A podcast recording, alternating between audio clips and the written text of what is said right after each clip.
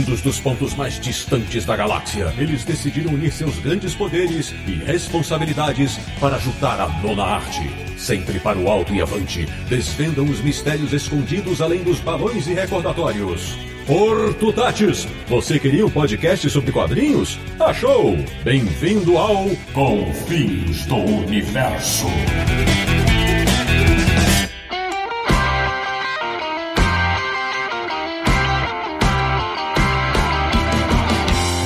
Bem-vindo, bem-vinda! Está começando mais uma edição de Confins do Universo, o podcast sobre quadrinhos que mais conhece o caminho das cores, que é o podcast do Universo HQ, o site que tem na sua galeria de troféus baterias de todas as tropas de lanternas. www.universohq.com E o programa de hoje vai mostrar que colorir é muito diferente de pintar. Eu sou o Sidney Guzman, falo de São Paulo e sei que nem sempre azul é a cor mais quente. De Petrópolis, no Rio de Janeiro, o cara que nunca amarela. Samir Naliato. Um programa feito sob medida para o colorido Zack Snyder. De Luxemburgo da Europa, o integrante mais calmo do universo HQ. Ele que jamais fica vermelho de raiva. Sérgio Codespot. Sempre as quatro cores. Abrindo a seleção de convidados do episódio de hoje, voltando ao Confins do Universo, para minha alegria, falando de Porto Alegre, uma mulher que nunca erra o tom. Ou melhor, os tons. Cris Petter, querida, bem-vinda. Obrigada. Olá, tudo bom? Fazendo crochê aqui enquanto eu tô gravando com você. Olha aí, multitarefa. E fechando o nosso timaço, fala de São Paulo, estreando no Confis Universo, um homem que pensa usando as siglas RGB e CMYK. Matheus Lopes, que alegria receber você no nosso podcast. Opa, muito obrigado pelo convite e vamos aí. Pois bem, meus amigos do Confis Universo, o programa de hoje é um daqueles que os nossos ouvintes adoram, porque vai esmiuçar mais uma das etapas de produção das histórias em quadrinhos. As cores. E olha, tem muito assunto pra gente abordar e com dois craques no assunto. Então prepare-se porque hoje a paleta vai ser muito variada.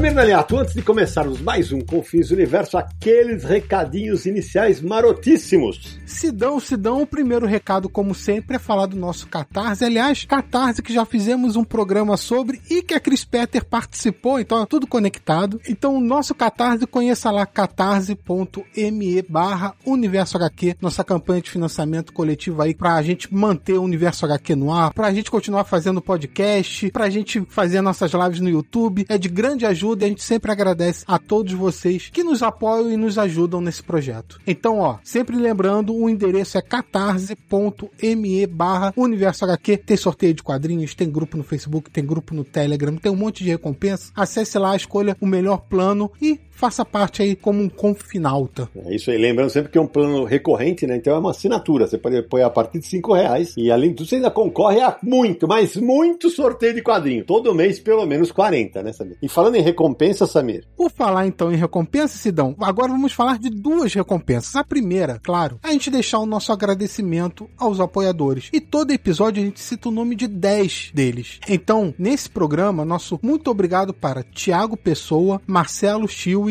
Marco Antônio Cocholito, Roberto Sidney, Guilherme Yoshiuki Souza Kawasaki, Alexandre Grazef, Joel Fernandes, André Pontes Gaio, Douglas Denker e Vinícius Távora. Muito bem. Já a outra recompensa é participar aqui da gravação, né, conferindo nos bastidores, acompanha a gravação, os erros, as brincadeiras, muito papo aqui para que a gente começa também a bater com os apoiadores e você pode acompanhar a gravação. Hoje, quem acompanha com a gente é o Humberto Cardoso e o Eric Carneiro. Ô, Humberto, como é que você tá? Se apresenta, fala de onde você tá gravando. Olá, gente, boa noite. Eu tô falando aqui de Brasília. Muito feliz de estar participando aqui. Tava ansioso participar do podcast, pra gente aprender um pouco mais, além do que vai no ar dos bastidores também, né? Prepare-se que você vai ver muita coisa. Já começou. E você, Eric? Oi, boa noite. Eu sou o Eric, eu falo aqui de São Bernardo do Campo. Tô realizando um grande sonho como um garotinho solto na Disneylândia. Tô acompanhando aqui o, os bastidores do Confins. Legal demais. Bom, então antes de a gente adentrar ao tema deixou, de repente você caiu no nosso podcast e nunca ouviu falar sobre colorização de quadrinhos, a gente tá com dois craques do assunto aqui, começando pela minha querida Cris Petter. Cris, se apresenta rapidamente aí pro pessoal, fala quanto tempo nessa estrada e por que que eu te chamei para participar desse programa. Porque, bom, aí eu não sei, mas. ela é modesta, ela é modesta. Eu sou a Cristiane Petter, ou Chris Petter, e eu sou colorista de histórias em quadrinhos já fazem uns 17 anos que eu tô aí, quase 20. Eu dou aula, eu gosto de estudar sobre cores, eu gosto de cores. Já escreveu livro. Já escrevi livro sobre cores. Vamos falar dele. Já fui indicada pro Eisner e já ganhei alguns HQ Mix aí de colorização, trabalhando com o Sidão, inclusive. É verdade, falaremos disso também. E o Matheus Lopes, que eu apresentei aqui com o Matheus, esse também muita gente o conhece como Matt Lopes. Se apresenta, Matheus. Quanto tempo de estrada? O que, que você já fez lá para fora? Conta aí. Eu trabalho pro mercado americano já são nove anos e nove meses. É, daqui a três meses fazem dez aninhos aí de estrada. Já trabalhei basicamente com as editoras médias e grandes dos Estados Unidos, todas, IDW, Dynamite, Dark Horse, Marvel, DC e Image. Legal demais. Matt, tu marcou no calendário o dia que tu começou a trabalhar? Então, é junho. É, não marquei no calendário, mas em 2012, que foi quando é, eu comecei a trabalhar, eu tinha me dado até o final do ano para eu conseguir ingressar na minha carreira, senão eu ia desistir, ia fazer outra coisa. E aí tava chegando, mas em junho, junho para julho, eu peguei meu primeiro trampo e aí não parei mais. Que legal. Agora, é, Sérgio, antes de começar o bate-papo com os nossos convidados, é, acho que é legal, como a gente sempre faz o Confis Universo, dar uma introdução master do assunto, porque afinal de contas, quando começam as cores nos quadrinhos? Então, Sidão, essa é uma coisa até um pouco polêmica, né? A gente pode dizer que o precursor das cores nos quadrinhos vem do século XIX, quando existiam uma espécie de umas histórias ilustradas e elas eram impressas com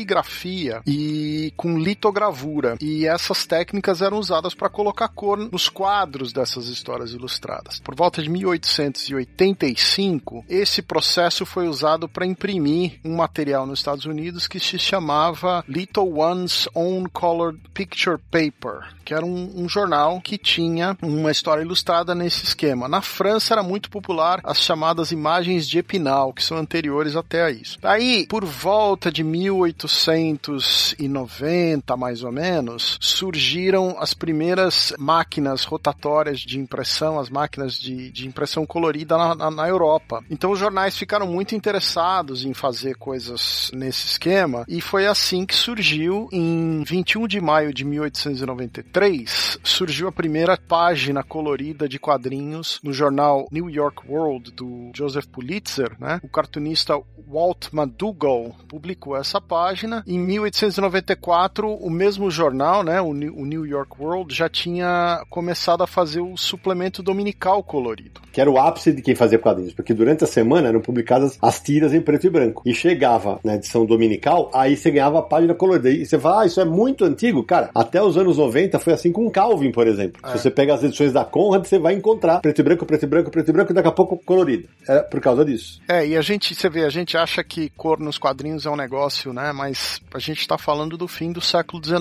já tinha quadrinho colorido, né? E só para dar uma ideia da dimensão, né? Evidentemente não era a, a mesma técnica usada como agora, né? Pelo Matt e pela Cris, que trabalham digitalmente. Esse material era separado, as cores eram indicadas e separadas manualmente, Sidão. Exato. Até por 40 anos, o quadrinho americano, né? Os comics que a gente consome, eles eram produzidos da seguinte maneira, né? Como o quadrinho era impresso a quatro cores, você tinha, digamos, quatro transparências, né? Uma que era o preto, que era a arte final, e três outras que eram as cores: o vermelho, o amarelo e o azul. Para quem tá ouvindo a gente, é exatamente a brincadeira que eu fiz na apresentação do, do Matheus, que era o CMYK. O C é o ciano, que é o azul. O M é o magenta, que é o vermelho, que é o tom de vermelho. O Y é o yellow, que é o amarelo, e o K é o preto. E o K é o preto, né? Vem de black, mas é o, é, o, é o, preto. E para você ter as as tonalidades das cores, o que que eles faziam? Como a, a impressão naquela época era feita com retícula, você aumentava ou diminuía o tamanho da retícula e isso significava que você tinha uma cor mais forte ou uma cor, digamos, mais clara. Então, as gráficas eles usavam esse sistema e você tinha nove acetatos coloridos, três para cada cor, mais o décimo que era o preto. E essas cores elas variavam 25%,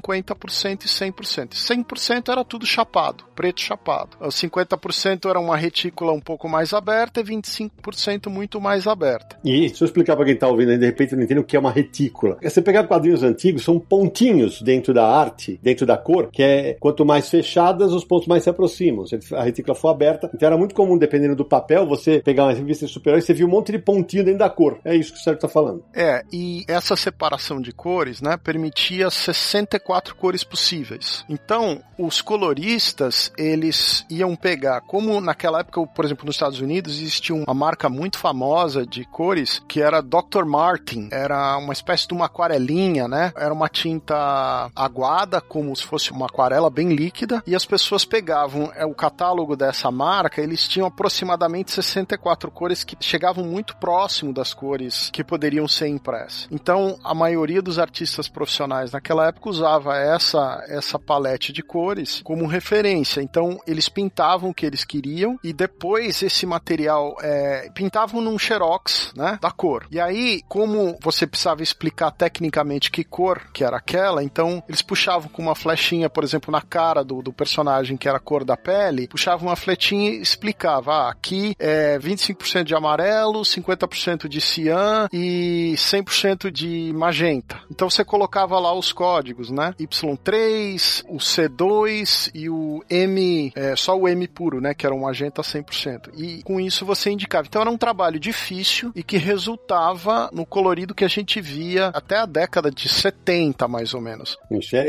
e eu vou te falar que era um trabalho quase matemático, né? Porque o cara tinha que entender de matemática também, né? em tudo, né? Porque o Sim. cara botava a porcentagem aqui e ali até pra, eh, se eu quiser um verde nesse tom, quanto que eu vou, eu vou colocar de cada um. Então o cara tinha que entender da combinação das cores. E também para complementar, daqui a pouco eu vou entrar no assunto com a Cris e com o Matheus, quando eu brinquei na abertura que o Matheus pensei em CMYK ou RGB, RGB, Red, Green e Blue, que é- são as cores no computador. É, as cores luz. As cores luz. Quando você vai imprimir qualquer coisa na vida, você tem que dar saída nos arquivos em CMYK, o que a gente fala CMYK. Um bom uso da estética RGB pra mostrar a questão da mistura de cor em monitor e coisa assim, que utilizaram muito ah, de um jeito muito legal foi no WandaVision. Ótima, ótima observação. É, aquele, o Rex, né? Toda vez que chegava perto, mostrava assim um- os pontinhos de RGB se misturando e nos créditos finais também eles usavam bastante as faixinhas de luz e eu achei bem legal aquela estética que usaram. Nossa, que legal você ver. eh, Eu sempre falo isso quando eu tô dando entrevista. Eu não leio nenhum quadrinho na minha vida ou vejo uma reportagem que eu não edite o texto na minha cabeça. A Cris mostrou que ela vê cor em tudo, tá vendo? Ela, é- quem tá nesse mercado não tem jeito. Ótima observação. Naquela época usavam, existia um profissional que hoje não existe mais, que eram os separadores. A função do separador era pegar essa referência de cor e montar para impressão, né, criar as retículas necessárias de acordo com o guia de cores e montar os fotolitos específicos de cada cor para poder imprimir, né, no sistema quatro cores. E isso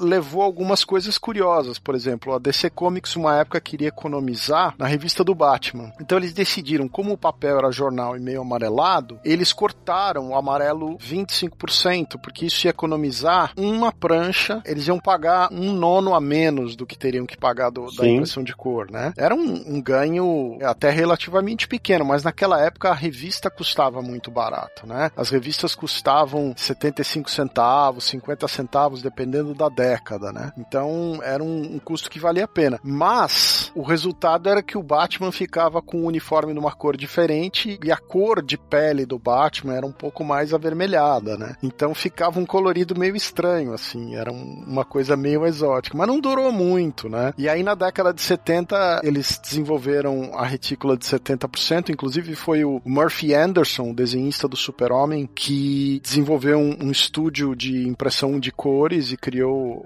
o sistema de 70%. E à medida que as gráficas foram melhorando, né, a impressão foi melhorando e aí passaram a ter 128 cores possíveis. Eventualmente começou a se trabalhar mais com degradê, com coisas mais sofisticadas, com impressão mais sofisticada, até chegar no sistema digital, né? Quando você teve, por exemplo, o Steve Olive, que tinha Oli Optics. É isso que eu ia falar, Sérgio, porque assim, o Steve Olive é o primeiro colorista que eu me lembro pelo nome. Porque até os anos 60, 70, eu nem sei se os coloristas eram creditados ou se eram equipes. Não, eles eram creditados, sim. Então, eu te juro que eu não, nenhum deles me marcava. Eu lembro que o Steve Olive, por causa do Akira, que ele, ele faz a cor do Akira, foi o primeiro que me chamou muito a atenção. É, ele, ele desenvolveu um software e um sistema todo moderno para a época, né? Para poder fazer o Akira colorido, que no Japão era preto e branco, né? E a edição americana foi a primeira edição colorida, né? Então, aquilo era uma grande novidade, era um colorido diferente e tal, e tinha os degradês, era um negócio bem sofisticado para a época. Ô, Cris, você teve, entre aspas, ídolo como colorista? Falou, pô, essa pessoa eu quero seguir? Ah, o Dave Stewart. Ah. Dave Stewart na época, e era por causa da versatilidade dele, basicamente. Eu conseguia Uhum. identificar o estilo dele na época. Agora eu tô destreinada, assim, e que nem eu sempre digo, né? Quando a gente começa a trabalhar com quadrinhos, a gente começa a ficar com dificuldade de acompanhar quadrinhos. Sim. Mas na época, quando eu tava estudando e me especializando, eu com certeza via ele como um, um exemplo a seguir, assim, porque ele conseguia fazer vários estilos de render diferente e render, pra quem não sabe, é a parte de aplicação de luz e sombra com efeito, né, de aí brushes diversos, né, tipo qualquer efeito que se for fazer de luz e sombra. E ele fazia um estilo que é às vezes era mais aerógrafo ou fazia um estilo um pouco mais chapado e era identificável, né? Dava pra ver que era ele, apesar dele estar adaptando o estilo dele pra cada arte diferente. Então, com certeza ele foi o primeiro exemplo que eu quis seguir, assim. É, E ele fez muita coisa, gente. Ele coloriu é, Degum, ele coloriu DC Nova Fronteira, ele coloriu Ultimate X-Men. Ele fez, ele fez muita, muita Umbrella, eu acho que é dele. coisa. Umbrella. é- O Day Umbrella- Tripper também. Day Tripper é dele. E você, Matt, você teve algum colorista que você falou, pô, foi a inspiração? Então, eu sou de uma geração que vem um pouco depois da Cris, né? Mas ao mesmo tempo eu tive os ídolos parecidos com o dela, assim. Eu me inspirava muito no Dave Stewart também. Eu sou fã do Dave Stewart por causa do Hellboy. Ele é o colorista inicial do Hellboy. Ah, bacana, legal. E, na verdade, eu comecei colorindo imitando o Rod Reis, que é um colorista brasileiro, Uhum. e o Frank Martin também, na época, era bem ativo nas redes sociais, então eu seguia um pouco eles, assim. E aí a Cris apareceu no cenário e me mostrou um lado diferente da colorização, que é o que eu me encaixo mais hoje, né? Então a Cris também foi uma influência pra mim. Ah, que legal, olha aí. Aí, hein, Cris? Eu fui assistente da não- Cris, não sei se É vocês verdade. sabem. Opa, essa aí, olha, você não, Não, não sabia, sabia. velho. Ele era meu flatter. É, eu era flatter dela. Eu- Passei eu- num concurso feito no blog dela na época. Explica o que que é um flatter. O flatter é a pessoa que separa os objetos de uma página. Então, separa por cores. O que é roupa, o que é cabelo, o que é céu, o que é prédio. Vai separando tudo em cores chapadas, assim, né? Aí a gente, o colorista depois pega essas páginas e aí vai fazer o processo de render que eu tinha comentado antes, que é a aplicação de luz e sombra, a gente ajeita a paleta e essas coisas todas. Legal. É, Inclusive, o trabalho do Flatter é bem parecido com aquele citado do separador de cores, né? Exatamente. Só que o Flatter ele não tem obrigação de fazer nada harmônico ou nada bonito, porque as cores que ele separa não chega na revista final. Tem coloristas que exigem o flatter, que o flatter. Não é que exigem, mas eles acabam usando as escolhas de cores do flatter ou, ou acabam pedindo pro flatter já fazer as escolhas de cor. E eu, pessoalmente, não sou muito fã desse tipo de coisa porque eu acho que a paleta do colorista é a personalidade dele. Então, às vezes também rola isso, né? A gente achar que ser colorista é fazer uma luz de sombra muito boa, sabe? Ou efeitos, ou filtros e coisas do gênero, quando na verdade colorização é mais escolha de paleta do que qualquer outra coisa, assim. O resto é só floreio.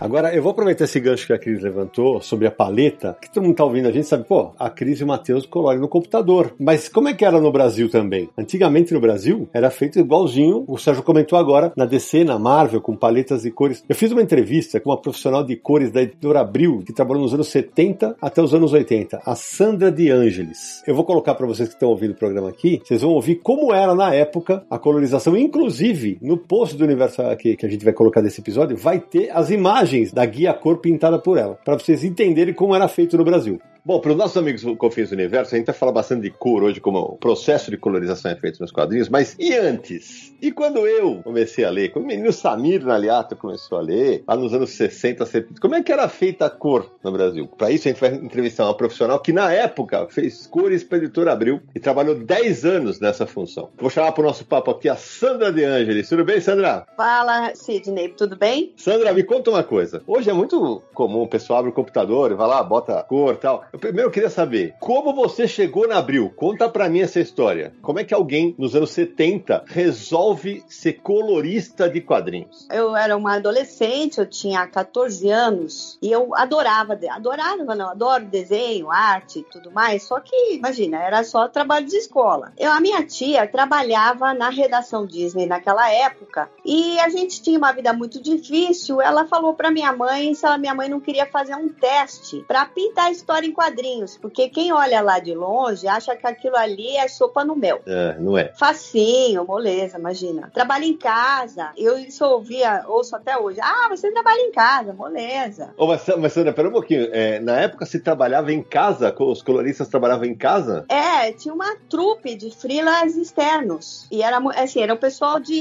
freelancer mesmo. E a maioria não era registrada. Mas esse era um modelo tão assim raro na ocasião que as pessoas achavam que era bobagem, que era brincadeira de criança, trabalho fácil. Aí a minha mãe topou fazer o teste, pegou lá, pintou aquilo ali e só que eu fiquei só olhando, mas eu tinha 14 anos. Eu fiquei maluca com aquilo. Eu entendi tudo como é que funcionava e fiquei com aquilo na cabeça, mas eu tinha tamanho de 10 anos e ninguém olhava para aquela pessoa daquele tamanho. e eu lá fiquei com aquilo na cabeça. Eu pegava, eu gostava de fazer desenho, eu pegava capa de disco, eu ficava copiando, eu pintava, eu fazia nanquinho, fazia pontilhamento. Eu arrasava nas aulas lá da escola. E eu fiquei com aquilo na cabeça. Aí já tinha passado um ano e meio que a minha mãe tinha feito o teste e não tinha passado. E eu já não estava mais aguentando a minha ansiedade, a minha gana de fazer coisas além da escola. E eu falei assim: mãe, eu quero fazer o teste que você fez que a tia Ruth trouxe para você. Minha tia chegou em casa e eu falei, tia, eu quero fazer aquele teste de cor que você trouxe pra mãe. Quando o cara viu o teste, ele falou, pô, chama essa menina pra eu conversar. Aí eu cheguei lá toda, toda a minha primeira entrevista de emprego, mas com uma... Eu me lembro desse dia, foi assim, no começo de março de 1976. Uau. Tanto que no dia 18 de março, todo ano eu comemoro o início da minha carreira. Que legal. Acabou de fazer 45 anos. E aí eu conversando com o chefe lá da redação, e ele falou assim: Ah, que legal, eu gostei do seu teste e tal. Ele foi muito querido. Então, mas por que, que você quer fazer guia de cores? Aí eu falei: Ah, porque eu acho muito legal, porque eu gosto de trabalhar com desenho, mas você quer ler as histórias antes? Ele falou: Eu falei: Não, imagina. O que eu quero é começar antes, porque daqui a 10 anos, imagina que cargo eu não vou estar ocupando na empresa. Hum. Aí o cara contratou. Só que para ele me contratar, ele teve que quebrar regras da empresa. Então ele me contratou como trainee. Quem emitia as notas, quem assinava lá os frilas era a minha mãe, porque eu não tinha nem CPF. E para eu poder aprender, eu fui um aprendiz. E eu ganhava metade do que a maioria das, que todo mundo ganhava. Eu topei tudo, topei na hora. E eu fui aprendendo. E os caras foram maravilhosos, todos eles eram abençoados, são meus amigos, os que estão vivos, são meus amigos até hoje, eu tenho um carinho enorme por eles. Eles me tratavam como o pet da redação, era o, a mascotinha. A mascotinha. Eu sei que em seis meses, menos que isso, em três meses eu já não era mais trainee, eu já passei a ganhar o valor cheio da página e eu comecei a pegar serviço com prazo. E eu chegava a pintar 200, 300 páginas por mês. Você me fala uma coisa, nessa fase você coloria só Disney, é isso? Só Disney. E aí eu queria justamente entrar nessa parte, porque assim, como é que você sabia as cores que tinham que ser aplicadas? Você pegava a revista original e olhava, como é que era isso? Porque a gente já explicou aqui no, no nosso programa a parte do bromuro, onde a, a letrista aplicava as letras, onde fazia retoque, que era um papel fotográfico preto e branco, mas você não coloria em cima disso, né? Não, esse papel fotográfico aí, o layout pronto da historinha, era xerocado e eu recebi uma cópia xerox e aí eu ia pegar é, guache, lápis de cor, caneta hidrocor, que eram os recursos, e dentro de uma paleta de cores que não podia sair disso porque era o que eles tinham na gráfica. Tem toda uma técnica, vocês sabem disso, e eles foram, o Adão, que era meu chefe de arte, ele passou a me ensinar as lógicas da harmonia visual. Por quê? Ele me dizia o seguinte: teoricamente, quem vai ler essas historinhas são crianças. Sim. Então, nós precisamos ter um cuidado para não agredir o cognitivo da criança. Olha que maravilha! Porra, Ele me ensinou a ter respeito com os públicos-alvo. Olha que maravilha! muito legal. Então, há uma técnica para distribuição de cores. O primeiro livro que eu li nesse trabalho foi Psicodinâmica das Cores em Publicidade, que eu, a lógica eu uso hoje para decorar minha casa, para fazer os gambiarras que eu faço aqui no Canva. Aí entrou no DNA, nunca mais saiu, graças a Deus. Ah, só para deixar claro para quem está ouvindo a gente, hoje a Sandra é jornalista, tem uma empresa de assessoria de comunicação, é, então só para vocês saberem, tá? Por isso que ela falou que ela usa até hoje também nessas áreas. Exatamente. E principalmente o que eu sempre usei na vida foi o respeito aos públicos-alvo. Quando eu estou fazendo, produzindo qualquer coisa, eu penso para quem eu vou dirigir aquilo e eu imprimo todo o respeito do mundo, principalmente para texto, porque a gente sabe que a gente atinge não só a consciência, mas a inconsciência das pessoas. Então a gente precisa ter muita responsabilidade com isso e o Adão foi um mestre primoroso nisso. Adão Souto Corrêa, se não me faz. Não, Adão, ah, não vou lembrar o sobrenome dele, infelizmente. E aí eu fui aprendendo as técnicas de como dar continuidade, como dar destaque, como distribuir as cores de forma harmoniosa. Porque a roupa dos personagens, a gente pegava a canetinha hidrocor lá, pegava o azul e pintava todo o chapeuzinho do Donald. Pegava a canetinha laranja, abóbora, e pintava as patas, tudo. Então eu fazia assim. Quando eu comecei a dar escala pro meu trabalho, eu contratei minha mãe para ser minha assistente. Então a minha mãe fazia as roupas dos personagens, a gravata do Pato Donald, o casaquinho do Tio Patinhas, os bicos de todos os patos, e a criação ficava por minha conta. E aí eu vi que eu tava ganhando dinheiro, meu filho, eu engatei uma quinta marcha e fui. Aí eu fiz 18 anos, quando eu fiz 18 anos, aí eu passei a assinar as notas fiscais lá, as ARs, né? Uhum. Formalizei minha, minha relação de trabalho com a Abril e antes de eu fazer 20, dali um ano, mais ou menos, um ano e meio, dois, aí eles me registraram. Que legal. Assim que que eles legal. puderam, eles me registraram. Aí eu fui registrada e aí o Abril tinha um plano de bolsas de estudo para os funcionários. Aí eu fui verificar como é que funcionava, porque lá em casa não tinha dinheiro ainda para pagar a faculdade. Minha mãe perdeu algumas noites de sono na vida dela pensando em como que ela ia encaminhar os filhos para a escola. Eu falei, pode deixar comigo. Aí Abril me deu uma, como dava para as outras pessoas, era um programa, né? Aí eu tinha que fazer umas escolhas. Ou eu ia para artes plásticas, que eu queria fazer, mas a FAP era, sempre foi muito cara, ou ia fazer jornalismo, que era mais barato e mais rápido. Aí eu falei, ah, quer saber? Eu vou fazer jornalismo, depois eu vejo o que eu faço. Mas eu Entendi. preciso de uma faculdade. E fiz isso. Eu passei na porta da Casper Libero, entrei, eu tive uma bolsa de 80%, né? Então eu tenho uma alegria de contar essa história. que legal. Agradeço a oportunidade de poder contar para vocês essa Muito história aí. legal. Agora, Sandra, me fala uma coisa, até pra quem tá ouvindo a gente entender. Quando você fazia a- as cores dos quadrinhos ali da Disney, você não via as cores originais? Você. Imagina, eu nunca olhei na cara da cor original. Olha que interessante. Então, quer dizer, a gente cresceu lendo quadrinhos que as cores eram feitas basicamente na intuição dos brasileiros. Isso Não é, sensacional. intuição, existe uma, te- É verdade. existe uma técnica. É verdade, tem razão. É, dizer, Mas toda a criação local. Não, isso também explica para a pessoa que está ouvindo. A gente chegou a ler quadrinhos de super-heróis nos anos 70, especialmente na Block e tal, porque, por exemplo, a feiticeira escarlate era pintada de verde,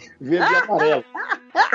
Então, quer dizer, não é todo mundo que tinha essa sacada que o pessoal da Abril teve. Realmente muito legal. Pra quem tá ouvindo a gente, a gente vai colocar no post do aniversário aqui umas imagens que a Sandra gentilmente cedeu pra nós, que era a tal da guia cor. As páginas estão pintadas e vocês vão ver, por exemplo, tem um azul lá, ela pega e puxa uma, uma linha e escreve, sei lá, 9. É, um verde tá escrito 12. Essas eram as cores, né, Sandra, que a gráfica tinha pra usar, porque na época você não tinha muita variação, não é isso? É, não tinha. Tinha uma paleta de cores lá que eu não vou lembrar em detalhe, mas depois depois que a gente corrigia a guia de cores e ela estava pronta, aprovada pelo Adão, um dos assistentes ou ele mesmo puxava umas setas com o número das cores para orientar o pessoal da gráfica. Uhum. E lá eles iam fazer um outro processo que eu nunca vi como é que foi. Mas E- era maluco, né? Porque Não, é sensacional isso, porque é óbvio, a gente tá falando de muito tempo atrás, assim, hoje a gente tem nuances de aquarela, então na época a gente era só, as cores eram chapadas, como ainda eram os quadrinhos eh, tradicionais, por exemplo, da Turma da Mônica,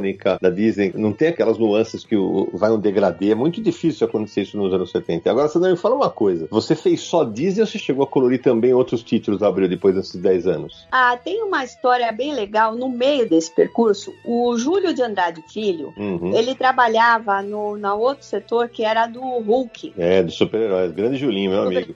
Julinho, querido amigo meu até hoje. Gosto muito dele, tenho muito respeito por ele. O Julinho falou: Sandrinha, eu tô com um problema aqui, eu não tenho prazo para esse Hulk aqui. Você colore pra gente? Ah, tá bom, vem cá. Aí eu fiz lá o Hulk. Vocês acreditam que eu recebi uma carta, eu tenho essa carta até hoje, Hum. de um leitor que percebeu a diferença, porque a- a- as coloristas dos super-heróis eram outras. Ele percebeu a diferença do meu trabalho e mandou uma carta para redação, cumprimentando. sei o que. Legal, cara. Mas quer dizer, a tua carreira foi quase tudo em cima da Disney, né? Muito legal. Ô, Sandra, mas é, é, você tava falando, né? Quando entrevistou a Lili Mitsunaga, que é sua amiga também até hoje, né? Ela contou que ela também fazia o trabalho de casa. Por exemplo, lá na, quando eu trabalhava na Globo, esse processo de colorização era basicamente o mesmo, só que a Globo montou uma pequena estrutura lá dentro nos anos 90. E você trabalhava de casa. Você fazia home office quantos anos antes? 45 anos antes? É isso, Sandra? Há 45 anos eu faço home office.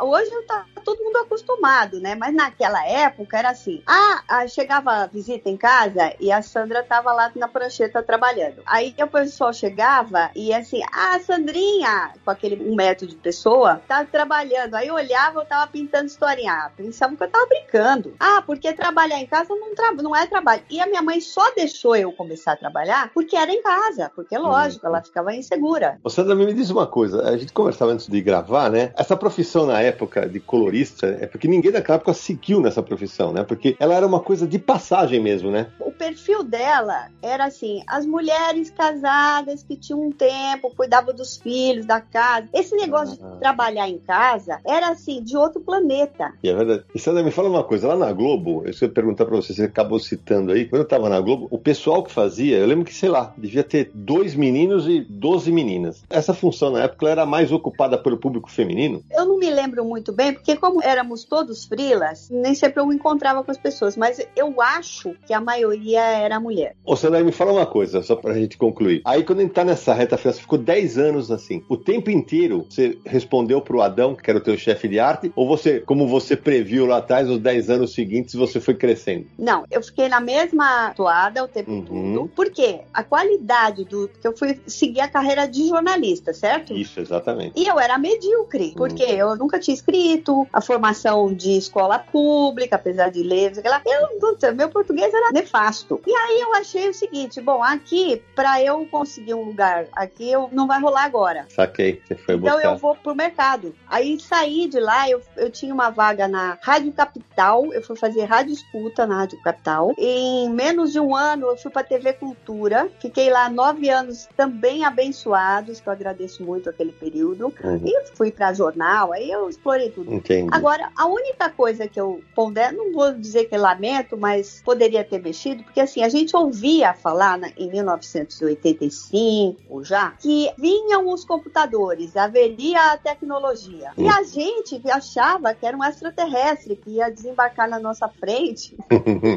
Ia tomar o nosso emprego, né? É, então assim, esse trabalho aqui de colorista vai acabar. Eu sempre pensei na frente, entendeu? Mas a gente não tinha informação para entender o que, que a tecnologia trazia, porque a gente não tinha referência cognitiva. Ah, a gente só tinha o papel, a tinta, o pincel, o guache, aquilo ali, material de arte. Muito legal. Então, só pra terminar, como você falou, você começou com lápis de cor e tal, mas depois você usava guache, você usava lápis de cor, você usava é, caneta. Tudo que você tivesse à mão, você fazia. É, Dependendo da área a ser preenchida pela cor, eu usava um dos recursos. Por exemplo, áreas maiores, eu usava guache. Ah, Por exemplo, parede, fundo dos personagens, tudo que eu demandasse uma área maior, eu usava guache. E áreas menores eu usava às vezes hidrocor e às vezes o lápis de cor. Sandra, antes de terminar, ó, chequei aqui com a nossa amiga Lilia Mitsunaga enquanto a gente gravava. O nome do chefe de arte era Adão A.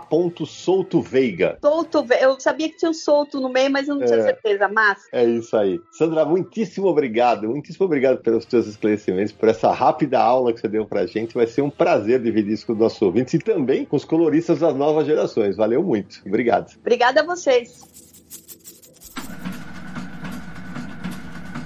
Ô Cé, isso que a Sandra falou, da separação tal, eu confesso que vocês ouviram aí. Cara, eu fiquei surpreso mesmo, e acho que eu comentava até com a Cris antes de começar o programa, eu fiquei surpreso que eles não seguiam a cor original, que as cores eram totalmente feitas no Brasil. E aí? É, pra mim isso, isso é chocante, né? Eu sabia que as cores de super-herói no começo eram assim também no Brasil, né? Mas da Disney eu não tinha ideia, né? A gente sabe do material da Block, da Ebal, né? Sim. E até mesmo a questão da cor do Hulk, né? Ah, conta esse caso aí que de repente alguém não sabe, né? A cor original do Hulk nos Estados Unidos. Então, no, no Hulk nos Estados Unidos, ele era pra ser cinza, um cinza meio doentio, assim. Mas eles não conseguiam manter consistentemente o mesmo tom de cinza que eles queriam em toda a impressão. Então acabaram designando um tom de verde específico pro Hulk. Inclusive no Brasil tinha uma mistura um pouco diferente. O verde brasileiro do Hulk é uma cor que foi definida no Brasil e ele é ligeiramente diferente do colorido original também. Inclusive, a primeira edição era pra ser o Hulk cinza e tudo, mas essa inconsistência que você falou, o personagem acabava sendo meio esverdeado. Então, na hora de mudar, já aproveitaram e botaram verde, porque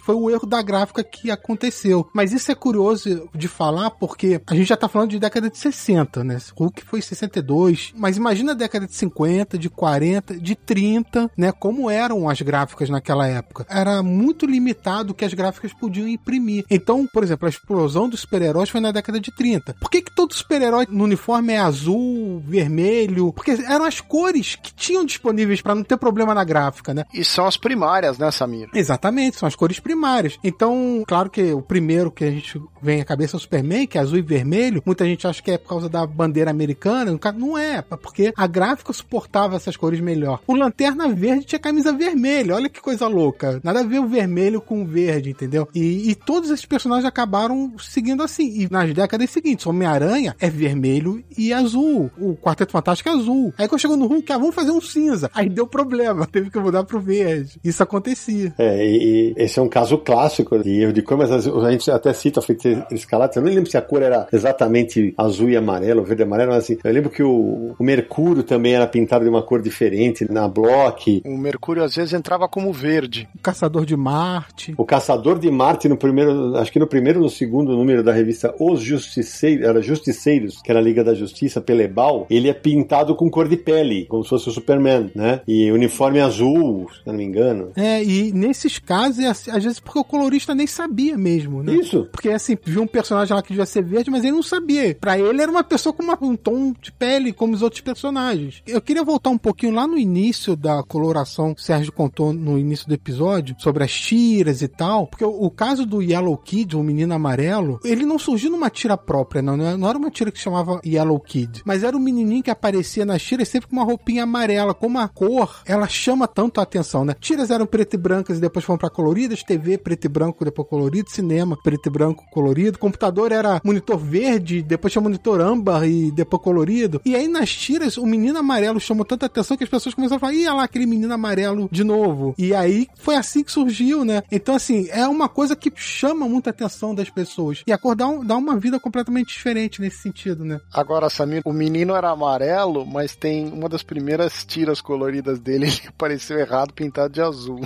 É, e é verdade. E tem uma coisa que é importante explicar para quem é ouvinte mais novo, que de repente não conhece, ou para quem não conhece técnicas de impressão, é, quando o Sérgio explicou do CMYK, o CMYK, né, que vem as pranchas e tal, aí ele falou que a DC tirou uma das lâminas para baratear. Gente, fotolito era caro, mas era caro. Vocês não têm noção. Era muito caro para você rodar. Para vocês terem ideia, hoje, beleza. A Cris finaliza uma revista para DC, o Matt finaliza uma revista para Marvel. Da beleza, eles publicam lá. Ah, ah, eu quero lançar aqui no Brasil, eu quero lançar na Tanzânia, eu quero lançar na Iugoslávia. Eles pegam, mandam o PDF para você e você separa as lâminas já ali. Na época, pra vocês terem ideia, nos anos 90, eu tava na Globo, a gente publicou na Globo na época, a minissérie Give Me Liberty, do Frank Miller com David Gibbons, que aqui ficou Liberdade. E aí, beleza. Só que sabe como que a gente publicava? Ah, lançamos o primeiro número. Pra sair o segundo, tinha que esperar vir os fotolitos que foram dos Estados Unidos pra França. A França lançava a edição dela e mandava pra nós. E de nós ia pra outro país. Vocês não têm noção, gente. Os pacotes que chegavam de fotolito nas editoras. Putz, eram toneladas de papel, de filme. Ah, mas peraí. Se vinha da França, vinha em francês. Lembra que o Sérgio falou do filme do preto? No filme do preto, onde tá o traço. Era ali, você só complementava com preto a letra. Você colocava a letra e aplicava no filme do preto. O resto, as cores já vinham prontas, a gente não fazia absolutamente mais nada. É porque você, de qualquer maneira, você teria que redesenhar uma parte dos balões, né? Sim. Ou usar o balão desenhado para você fazer de acordo com a língua, porque senão não cabia, né? Exatamente. Então, ou você editava o texto, ou você fazia uma correção e reeditava o balão, né? Mas, Sidão, você falou da Globo na década de 90, quando você publicou isso. Eu fiz um único trabalho de colorização profissional na vida, que foi mais ou menos em 95, na Wizard, quando era da Globo, numa capa do Cavaleiro das Trevas, né? Tinha uma ilustração preto e branco do Frank Miller e o Leandro Luiz Delmanto, que era o editor, falou: Sérgio, você tá com aí, porque eu tinha uma mesa da Wacom em 95, né? Que era um negócio novo, raro, e ele falou: vamos tentar fazer. E eu fiz digital, eu não tinha nenhuma experiência. Eu tinha experiência de cor, né? Mas eu não tinha experiência profissional de fazer as cores para imprimir. Então eu fiz lá colorido, de acordo com o que eu sabia, da capa do Mira, das ilustrações e tal. E eles tiveram que dar uma bela mexida na saturação, acertar certos valores de cor, porque senão não ia imprimir do jeito certo, né? Foi a única experiência que eu tive. Ô, Cris, agora me fala uma coisa. Vou aproveitar o gancho da entrevista da Sandra, que você, também falou que você surpreendeu que não viam as cores originais e tal. Como é que você decide entrar no mercado para ser colorista? Bom, é, eu já era colorista quando eu decidi fazer colorização, na real. Porque, na verdade, eu comecei muito nova. Eu ainda tava adolescente, assim, quase. Era. Eu tinha meus 18, 17 anos quando eu aprendi a mexer no Photoshop. Eu acho que era o Photoshop 3. E era porque eu sempre gostei de desenho, assim, né? Eu, a partir dos meus 13, 14 anos, eu entrei numas piras de desenhar. E eu desenhava bastante. Fui para um curso de desenho em Porto Alegre, onde eu conheci um pessoal que era curioso sobre quadrinhos e tudo mais. E aí eles tinham como exemplo Marcelo Campos, Roger Cruz, Sim. esse pessoal de São Paulo, que Porto Alegre aqui uma província, né? Tipo, é capital, mas a gente na época, que final dos anos 90 e início dos 2000, a gente não tinha acesso a muito material, nem cursos e coisas do gênero, né? Aí, com a internet e tal, começou fórum disso e fórum daquilo, a gente começou a descobrir que usavam Photoshop pra colorir e tal. Eu comecei a mexer por conta própria. Mas eu acho que foi um acidente feliz, assim, a minha entrada no mercado. Porque depois eu comecei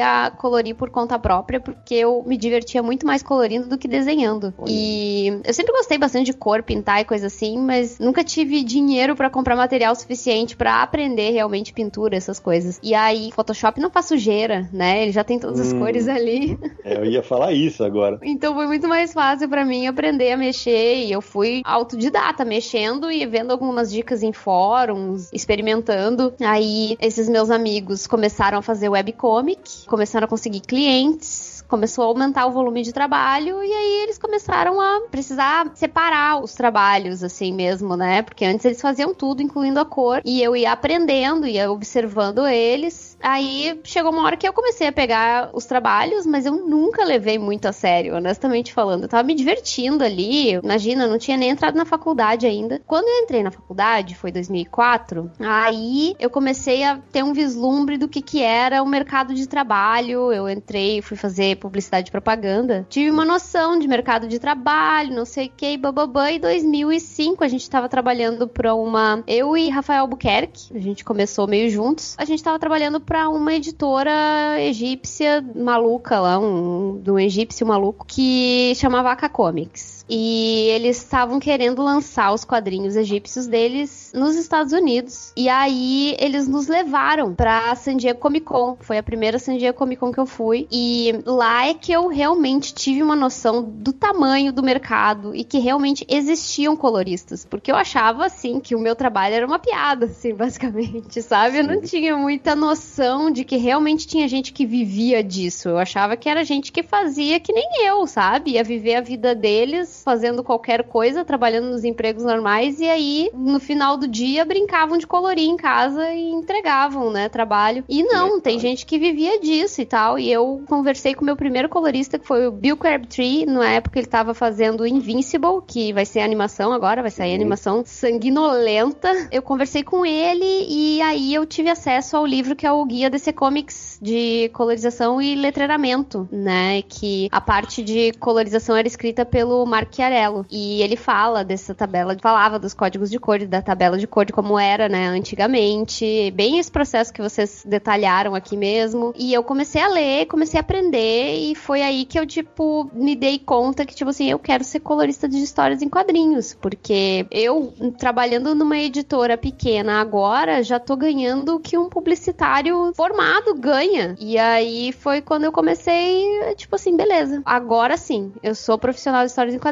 Muito legal, Cris, porque você hoje é uma referência, né? Pra muita gente que quer fazer cor e entrar nesse mercado, você é uma referência. Aliás, Samir, hoje eu, eu sacanearia o Naranja, mas ele não tá aqui. Samir, aliás, qual foi o primeiro trabalho que a Chris Petter fez comigo? Porra, Cida. Deve ter sido no MSP50. Ah, filha da mãe, acertou.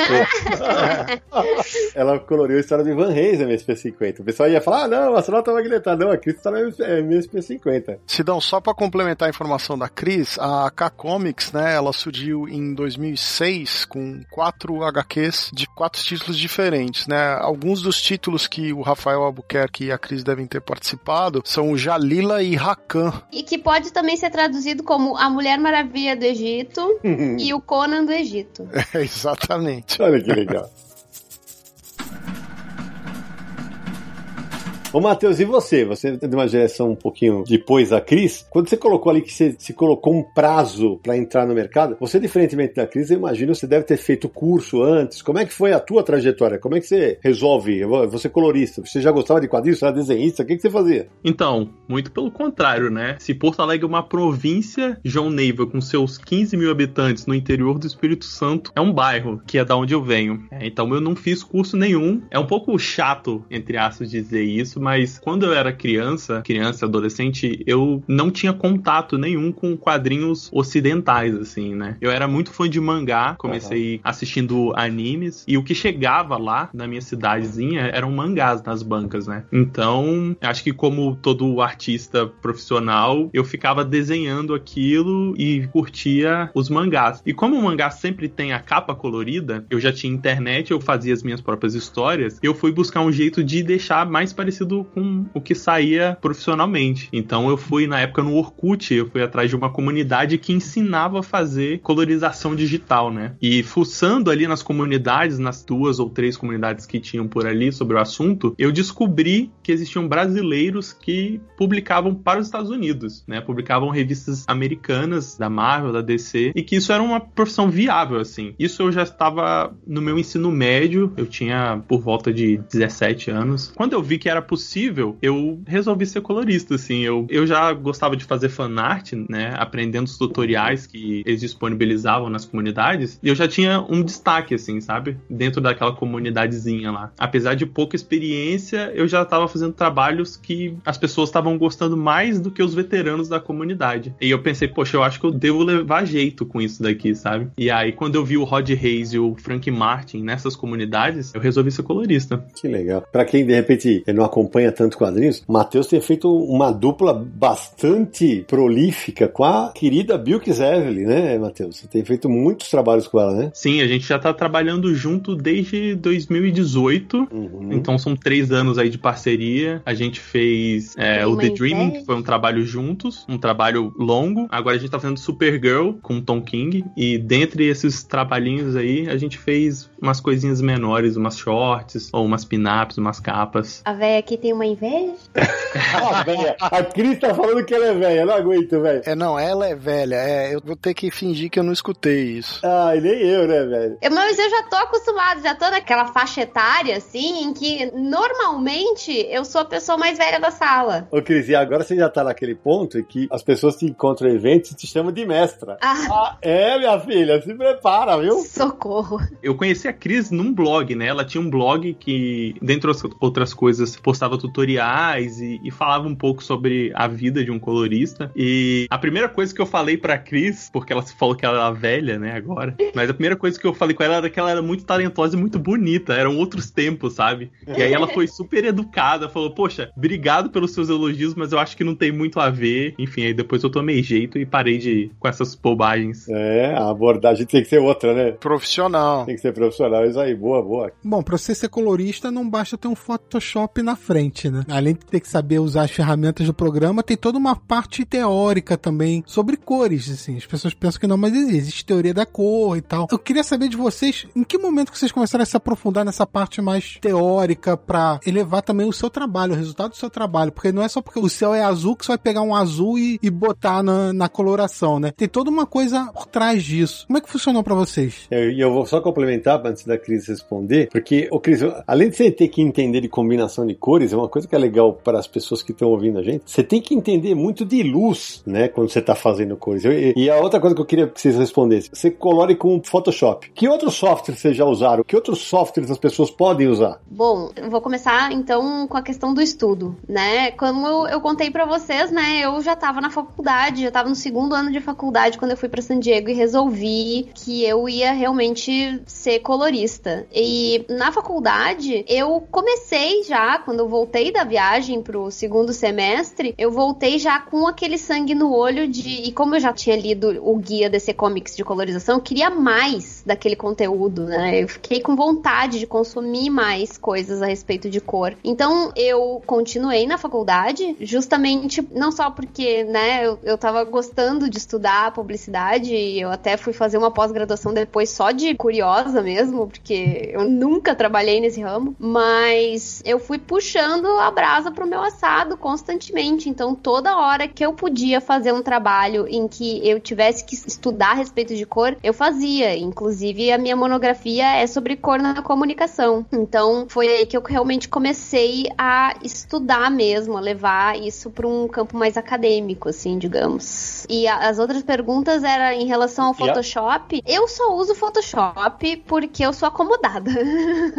eu sou acomodada, eu tô muito confortável com Photoshop, apesar da Adobe não fazer o menor esforço pra facilitar a nossa vida, só faz o contrário, inclusive. Mas eu sei que existem softwares livres que são interessantes. Eu nunca mexi neles, mas tem um que chama GIMP, tem outro que chama Krita, e aí tem pagos também. Eu acho que ainda deve ter o Painter, mas deve estar com outro nome. Não, é o Painter da Corel. É agora é da Corel? É, a Corel comprou. A Corel comprou, né? É, então, aí tem o Painter, tem outros, tem outros. E agora muita gente usando o Procreate, né, no iPad. Tem muita gente usando, apesar de que eu acho que ele ainda é bastante limitado, principalmente para questões de preparar arquivo para impressão, assim. Então, eu acho que ainda é problemático nessa parte, assim. Acho que em questão de resolução eu acho que já, já deve estar bom o suficiente, mas o Photoshop para iPad ainda tá deixando muito a desejar. E você, Matheus? É, na verdade, quando eu comecei também, a gente não tinha muito recurso, né? Não tinha cursos, pelo menos não pra mim, assim, né? Na onde eu morava, não tinha condições financeiras também de viajar pra fazer um curso aqui em São Paulo. Então, eu só vivi a base de tutoriais na internet mesmo, assim, sabe? De fóruns de outros profissionais dos quadrinhos, tanto aqui no Brasil quanto fóruns americanos. E eu fui aprendendo à medida que eu fui fazendo, né? A cor é interessante porque ela é um pouco mais intuitiva do que o desenho, né? Um desenho, se você for pegar pra fazer na tua intuição, provavelmente vai ser algo muito bizarro. Mas a cor não. Eu comecei a colorir e depois eu comecei a aprender a teoria por trás do que eu já fazia instintivamente. E aí você vai melhorando, né? Você vai pegando mais conhecimento teórico e vai aplicando junto com a sua própria prática. E eu também só uso o Photoshop. Quando eu comecei, também só se usava o Photoshop, na verdade, os outros programas eram bem ruins, assim, em comparação. E eu também não fui atrás de outro programa porque time que tá ganhando não se mexe, né?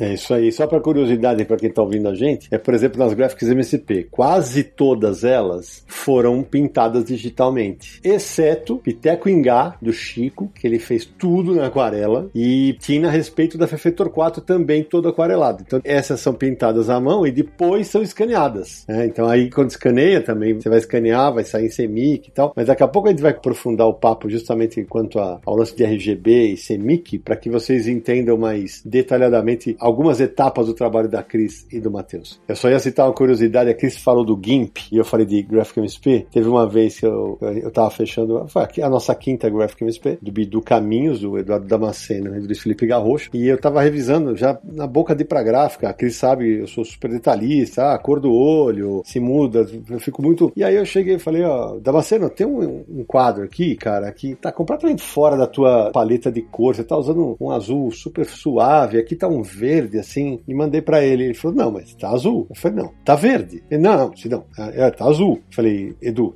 tá verde. Aí ele falou: Ah, Sidão, eu não te falei, eu sou daltônico. Cara, amigo. Aí eu pegava, fazia uma seta no JPEG e falava: Edu, a cor daqui tem que ser igual a cor daqui. E apontava pra lá. Ele falou: ele não enxergava a diferença. E aí ele deve ter pegado na paleta lá errada, ele fazia no GIMP. Ele deve ter pintado. Aí falou: ah, aí a gente resolveu o problema e virou história pra gente contar. Vocês falaram que usam Photoshop, os dois usam Photoshop para colorir, mas Photoshop é software. Vocês usam algum hardware específico? É uma mesa Wacom, é uma caneta digital? Vocês têm alguma coisa específica para colorir? Eu uso a Cintiq. Eu sempre colori com uma bambu nos primeiros anos da minha carreira. E aí, já depois com alguns anos de trabalho e podendo comprar, porque é um material bem caro, eu resolvi mudar e tô usando uma Cintiq até hoje. Uma Cintiq 24 Pro HD. As duas marcas que ele citou são séries da Wacom, que é a marca que fabrica essas, esses hardwares, né? E a Cintiq é uma mesa na qual a própria mesa, ela é como se fosse um monitor na qual você desenha vendo o que você está fazendo na própria mesa, né? É, você desenha na tela, né? Na tela mesmo, isso. É porque antigamente eram duas coisas apenas, né? Era o Wacom e Photoshop. Aí hoje em dia, algumas marcas estão começando a fazer mais concorrência aí, tanto no software quanto no hardware, mas para quem colore há mais de 10 anos, é isso, é Wacom e Photoshop.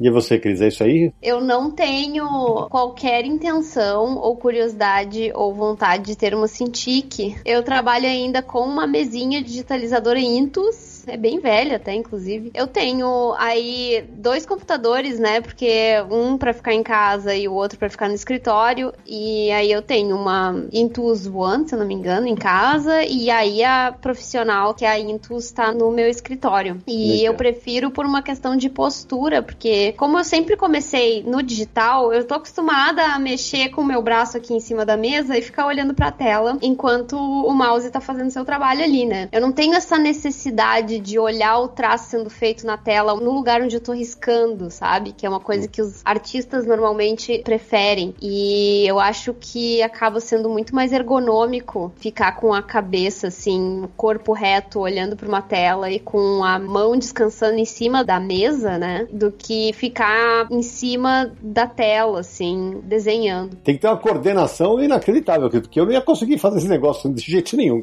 Ah, mas, mas são anos e anos e anos fazendo fazendo isso, eu comecei colorindo com mouse, né? Uau! Eu também comecei colorindo com mouse. Era só um hobby, então eu passava as noites e tardes colorindo aquilo lá com mouse, uma coisa que eu jamais faria hoje em dia. Não tem é a menor condições, mas. Não tem, não tem mesmo. Aí agora tem a mesinha digitalizadora, não precisa ser gigante, tá ótimo. Hum. E aí eu acabo trabalhando assim mesmo, apesar de, sei lá, um dia querer ter o suficiente para poder investir num iPad iPad, mas aí só para brincar mesmo, não para fazer trabalho mesmo, né? Ô Cris, mas e para quem tá de repente ouvindo a gente fala, pô, me interessei por esse negócio de ser colorista, a vida útil desses equipamentos é de mais ou menos quantos anos? Nossa, é, eu faço render também, né? Uhum. eu acho que eu tô com a minha Intus já faz uns 5 anos, eu acho. Tá. Mas é um equipamento que se tu cuida direitinho dura, né? Eu, por exemplo, eu coloco uma capa que todo mundo fica me perguntando perguntando, Cris, o que que tu coloca em cima ali? Porque eu colo com durex, inclusive. Porque a superfície das tablets são bem ásperas. Uhum. E isso acaba comendo a ponta da caneta. Fora que eu acho super desagradável, né? Aquele hic, hic, hic no negócio. Uhum. Eles dizem que é pra imitar a textura do papel. Dane-se isso pra mim. Mas... Aí eu peguei, tipo, uma capa que. Não era uma capa, mas tipo um plástico. Que até era tipo uma capa protetora de quadrinhos que eu tinha comprado. E é uma coisinha em acrílico fino, assim. De acrílico fininho que eu colo por cima pra superfície ficar mais lisa. E isso acaba protegendo bastante a superfície da mesinha e as pontas da caneta. Então acaba durando bem mais, né? Mas são equipamentos que, nossa, dá pra usar durante muito tempo. Já computador e coisa assim, por mais que vocês precisem de uma máquina um pouquinho mais potente, com uma placa de vídeo boa e tal, Sim. não precisa ser algo tão bom quanto um, um computador para edição de vídeo, por exemplo, né? O de 3D, que isso aí tem que ser um foguete, né? E eu acho que eu, eu a última vez eu, o meu computador, esse notebook aqui, ele já tá dando assim, ó, já tá, já tô querendo atirar pela janela, mas ainda tá usável. Eu acho que eu comprei em 2010. Qual? Então ele tem idade, ele já é categoria vintage.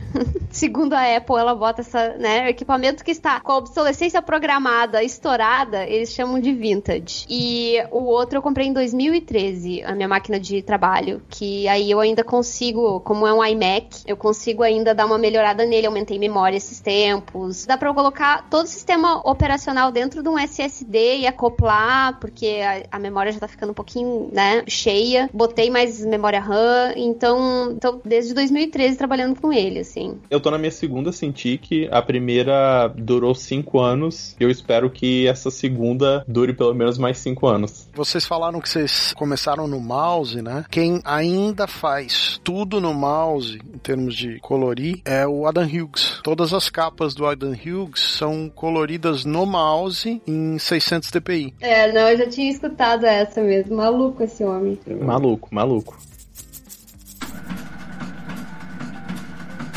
Sidão, você contou a história do Eduardo, que é daltônico. Você sabe que o Monet, no final da vida, ele desenvolveu catarata. E isso prejudicou a visão dele de modo que ele não conseguia enxergar mais as cores direito. E aí ele teve que dar um jeito que foi colocar rótulos dos nomes das cores nos tubos de tinta. E ele pintava só com a teoria da cabeça dele, dos muitos anos de pintura que ele tinha. Ele já sabia exatamente que cor dava quando você misturava A e B. Então, os últimos quadros quadros do Monet foram todos feitos sem ele enxergar a cor. Sensacional. Para quem, se você de repente não sabe quem é Monet, Claude Monet é um pintor francês. É, e do impressionismo, que era é. justamente é. um estilo de arte que brincava com essa questão da cor e hum. da mistura e do pontilismo e tudo mais. Sensacional. Se vocês pararem para pensar na colorização como um campo de arte, porque a colorização de quadrinhos é um campo de arte independente, né? Sem dúvida. Você pode fazer até uma alusão ao impressionismo, porque o impressionismo ele só surgiu porque na época eles conseguiram entubar as tintas. Antigamente não tinha os tubinhos de tinta, então os impressionistas eles saíam dos estúdios para pintar ao ar livre e isso começou todo um movimento de arte. Se você fizer uma comparação com a colorização moderna hoje em dia, né, é algo parecido porque os coloristas de antigamente, dos anos 60, 70, eles não tinham como exercer de maneira totalmente livre a profissão deles, sabe? Eles eram extremamente limitados fisicamente, né, pelo que já foi falado da tecnologia de impressão e demorou muito tempo para um artista trabalhar livremente com cores dentro dos quadrinhos, porque até então, mesmo quando surgiu a colorização digital mais forte na Image nos anos 90, que é um pouco da escola que os coloristas modernos fazem hoje, mesmo naquela época existia toda uma limitação computacional. Os artistas não, não tinham como fazer arquivos muito pesados e a impressão também não, não era das melhores. Então, demorou algumas décadas aí pra gente poder exercer a profissão de maneira mais livre, sem amarras, né? Isso é interessante pensar. Tem o lance que vocês estavam falando das cartelas de cor e tudo mais, né? E o ciano e o magenta são cores muito novas, principalmente o magenta, são cores muito novas, porque são cores que foram criadas pela indústria gráfica e elas foram criadas artificialmente. Normalmente a arte mesmo, tintas eram feitas com coisas que a gente encontra própria natureza, né? Que a gente conseguia extrair e fazer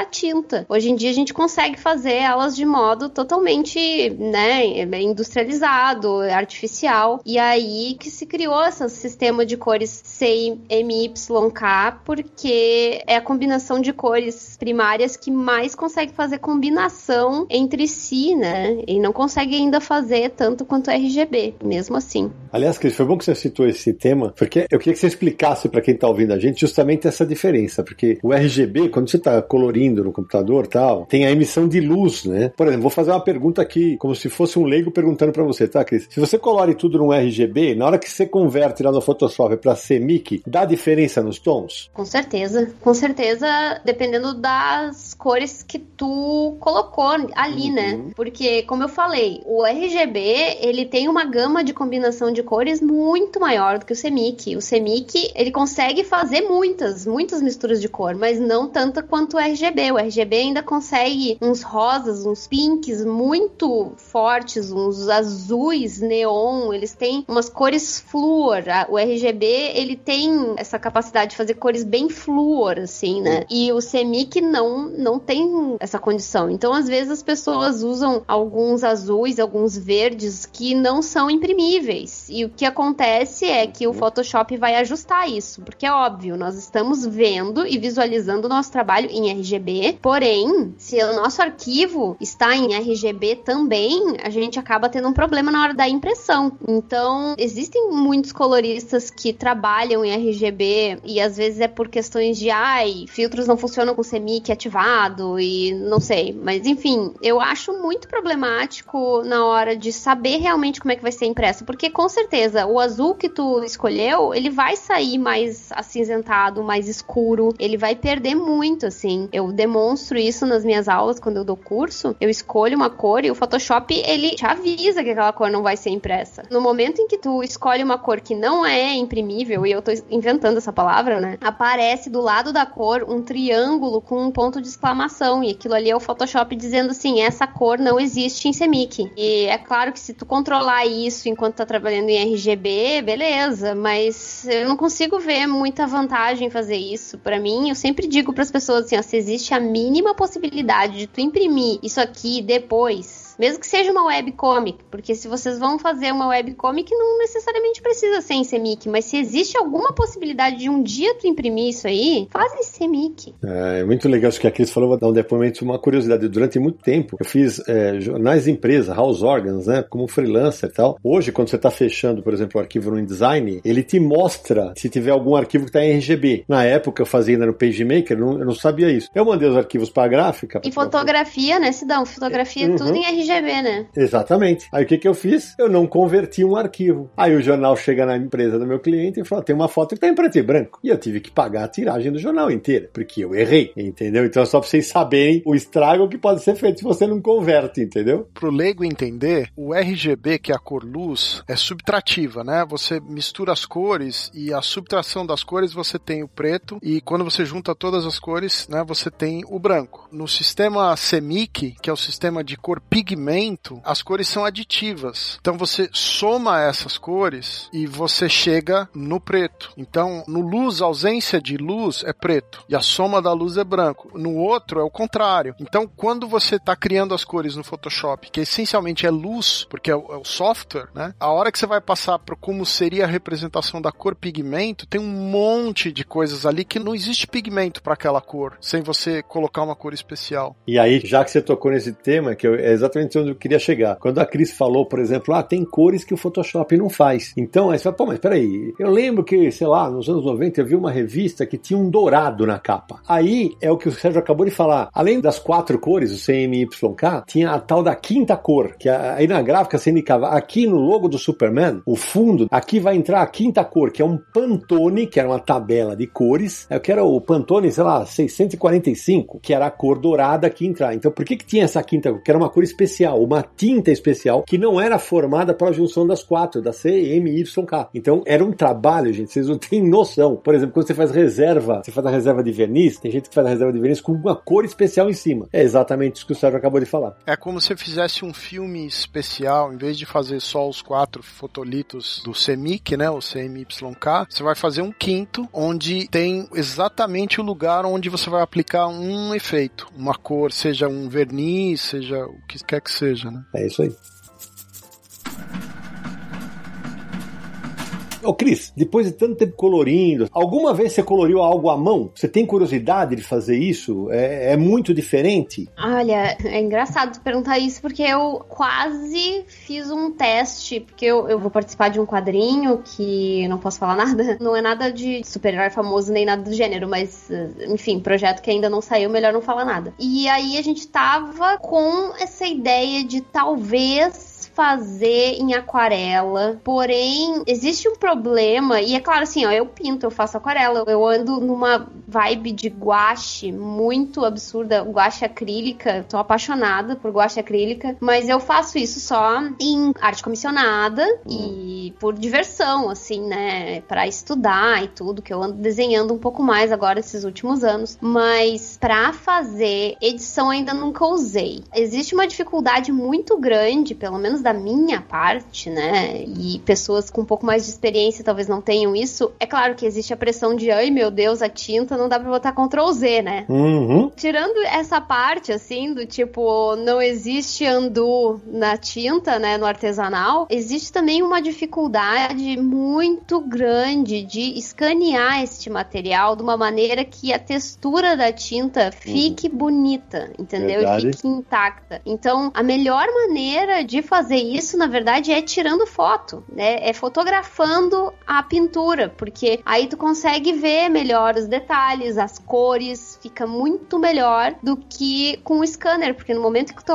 com o scanner, o scanner estoura uma luz para poder fazer, porque ele escaneia através de contraste, ele estoura uma luz diretamente em cima do trabalho e isso acaba desaparecendo com várias texturas, várias nuances, principalmente em trabalhos de aquarela, assim, né, que ficam muito prejudicados com o escaneamento. Então acaba ficando essa coisa assim do tipo, o melhor é fotografar, sabe? Não é que vai ficar feio, mas não fica tão bonito quanto olhar ali no original, saca? E por causa disso eu acabei nunca testando ou nunca fazendo isso e a gente até desistiu de testar essas coisas dessa forma porque a gente teria que contratar um fotógrafo de arte profissional. A, a Ana Keller trabalha com as aquarelas dela, uhum. então ela conhece, ela já tá aprendendo a fotografar, mas foi um sofrimento para ela aprender a fotografar direito. Ela comprou um scanner que tava escaneando tudo errado. Então é bem estressante e não é nem a parte de pintura em si isso aí, né? Ah, foi legal isso que a Cris falou, porque eu lembro que quando a gente lançou o Piteco Ingá, que foi o que o Chico fez na aquarela, saiu em 2013. E eu até hoje, porque passados oito anos né, de tecnologia e tal, eu até hoje desconfio, Cris, que se o Chico não estivesse morando em Firenze, onde ele tinha uma, um birô fudido lá para escanear as aquarelas dele, e ele falou: Ó, oh, Sidão, eu tenho alguns originais da aquarela. Ele falou: Ó, oh, chegou muito, mas muito, muito perto do original. Então por isso que eu tô feliz. Eu falei: é, é exatamente o que a Cris falou, da emissão da luz do, do scanner. É um trabalho de louco, porque, ah, vai fotografar, mas a fotografia também distorce. Então você tem que colocar no ângulo absolutamente certo. Tem que ter que... uma lente específica. Exatamente isso. Se você usar uma lente que tem um campo de visão um pouco diferente do olho humano, você já distorceu a imagem, né? Uhum. E você, Matt, você já coloriu a mão? Eu gosto de testar outras técnicas aí. Eu brinco um pouquinho com uma aquarela. Agora eu tô aprendendo a mexer com óleo também. Uhum. Mas profissionalmente não. É bom, inclusive, apontar que, tipo, é, o tempo é o fator fator principal, eu acho, para colorização de quadrinhos ser digital, né? Porque acho que ainda hoje é maioria os artistas que desenham e fazem arte final fazem de maneira tradicional, né? No papel, embora já tenha muitos artistas fazendo digital, mas na colorização é tipo 99,9% dos coloristas fazem no digital, justamente por todo esse trabalho citado, né? De você escanear depois e também na confecção das páginas, né? Você lidar com tinta, você precisa esperar secar, você precisa precisar dar mais de uma mão ali para fazer certos efeitos. Então é inviável, assim, é inviável. E para quem não sabe, colorista também não é tão valorizado na questão do de quanto ganha por página. Então fica meio que impensável você colorir um quadrinho é. tradicionalmente, que a gente chama, né? Só complementando o Matt, a gente tava falando a respeito de tempo de mercado. Até hoje, o preço por página, desde que eu comecei, ele hum. nunca aumentou. Caceta!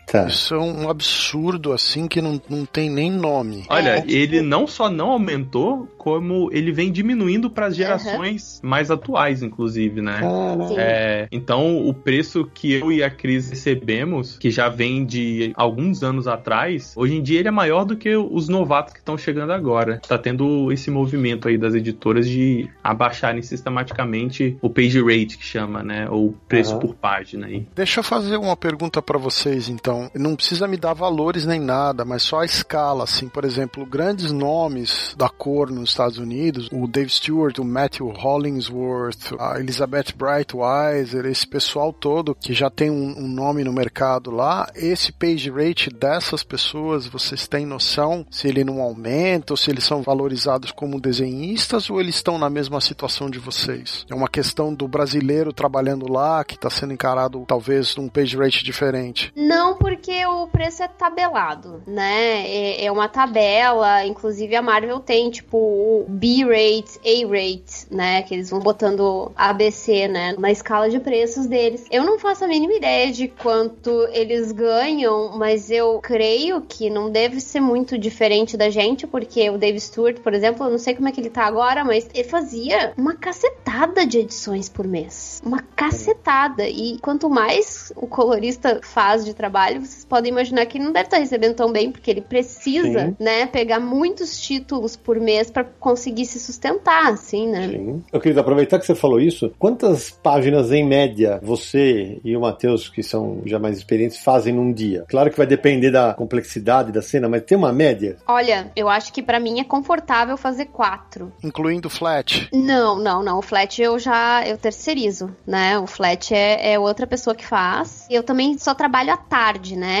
Eu meio que coloquei para mim um horário bem mais tranquilo depois que eu tive síndrome de burnout, então eu acabei diminuindo um pouco o meu horário de trabalho, dando mais espaço para relaxar e essas coisas. Então eu acabo trabalhando mais no turno da tarde e para mim é confortável fazer isso, quatro páginas, mas às vezes faço, né, dependendo do volume de trabalho ou da complexidade da colorização, eu faço seis às vezes, posso fazer seis ou sete, mas isso também não é uma coisa diária, que todos os dias eu vou fazer seis ou todos os dias eu vou fazer sete, mas tem uns dias que eu consigo produzir mais do que outros. Então, okay. eu vou separando sempre o meu cronograma, né? Quatro por dia e diluo essas páginas até o, o deadline. Vou fazendo assim. Mas às vezes a gente tem que correr, porque ou o artista atrasou, ou sei lá, aconteceu algum imprevisto que tu não conseguiu trabalhar direito no dia. Enfim, né? Vários imprevistos podem acontecer na vida normal. Isso aí, para mim, vai depender do desenhista, né? Com quem eu tô trabalhando. É, isso, inclusive, é uma das vantagens de você trabalhar com cor, assim, que você consegue trabalhar com diversos estilos, assim, desde o cara mais realista ao mais cartoon, né? Aí vai depender do foco que você quer dar para sua carreira. Então depende se é uma página com uma arte um pouco mais simples e nem por isso pior, vamos deixar bem claro, dá para fazer o que a Cris falou, né? Cinco páginas. Você citou a Bilks Evelyn. Ela te judia, né? Ela te maltrata, modo de brincadeira. maltrata, maltrata, é verdade. As páginas dela eu não consigo passar de três, assim, né? Porque ela costuma colocar bastante detalhes e são artes mais um pouco mais complexas ali, né? É. Então, para você deixar tudo equilibradinho, bonitinho ali, é no máximo três por dia. Não aguento mais que isso. E aliás, deixar um beijo pra Bilks aqui, ela ouve a gente e confirmar o recado no ar, dona Bilks. Continuo te esperando aqui, hein? Eu acho complicado isso que vocês estão falando em termos do preço por página de vocês, porque você vê o quadrinho americano hoje em dia, como a arte final essencialmente é quase toda feita digital, né, com poucas exceções, você vê que muitas soluções de finalização do lápis ou até mesmo do que seria a arte final está sendo feita na cor. Então o trabalho do colorista parece que até aumentou desse ponto de vista, né? Porque você pega um monte de artista, eu, eu olho e vejo que o grosso do trabalho está sendo feito num render de cor, ou na transformação de certas coisas do traço diretamente em cores específicas e tal. E eu acho muito complicado você não estar tá valorizando esse trabalho em termos de grana, né? De, de salário. É, Sérgio, mas na verdade a gente sabe, porque tem amigos que trabalham para lá, também caiu o preço de arte final, também caiu o preço de lápis para o mercado americano. O mercado também, deles também deu uma, uma, bela encolhida, né? É, e o preço da revista subiu, né? Exato. É, tá é. bem complexo, assim, né? Tipo, eu tô vendo um movimento muito esquisito nas editoras agora, questões da pandemia, obviamente, né? uhum. né? Porém, é bem assustador, assim, ver que, tipo, vocês viram, né? Devem ter até, inclusive, colocado lá no site do Universo HQ a questão dos artistas no início desse ano, acho que foi início do ano passado. Não, não foi início do ano passado, mas enfim, artistas que descobriram no anúncio da Diamond que seus títulos não, não iam acontecer. Foram cancelados, né? Foram cancelados e eles descobriram através do anúncio da distribuidora, não foi nem pela própria DC, assim, sabe? A DC tá esquisita. Tá estacionada, eu não sei o que, que tá acontecendo e,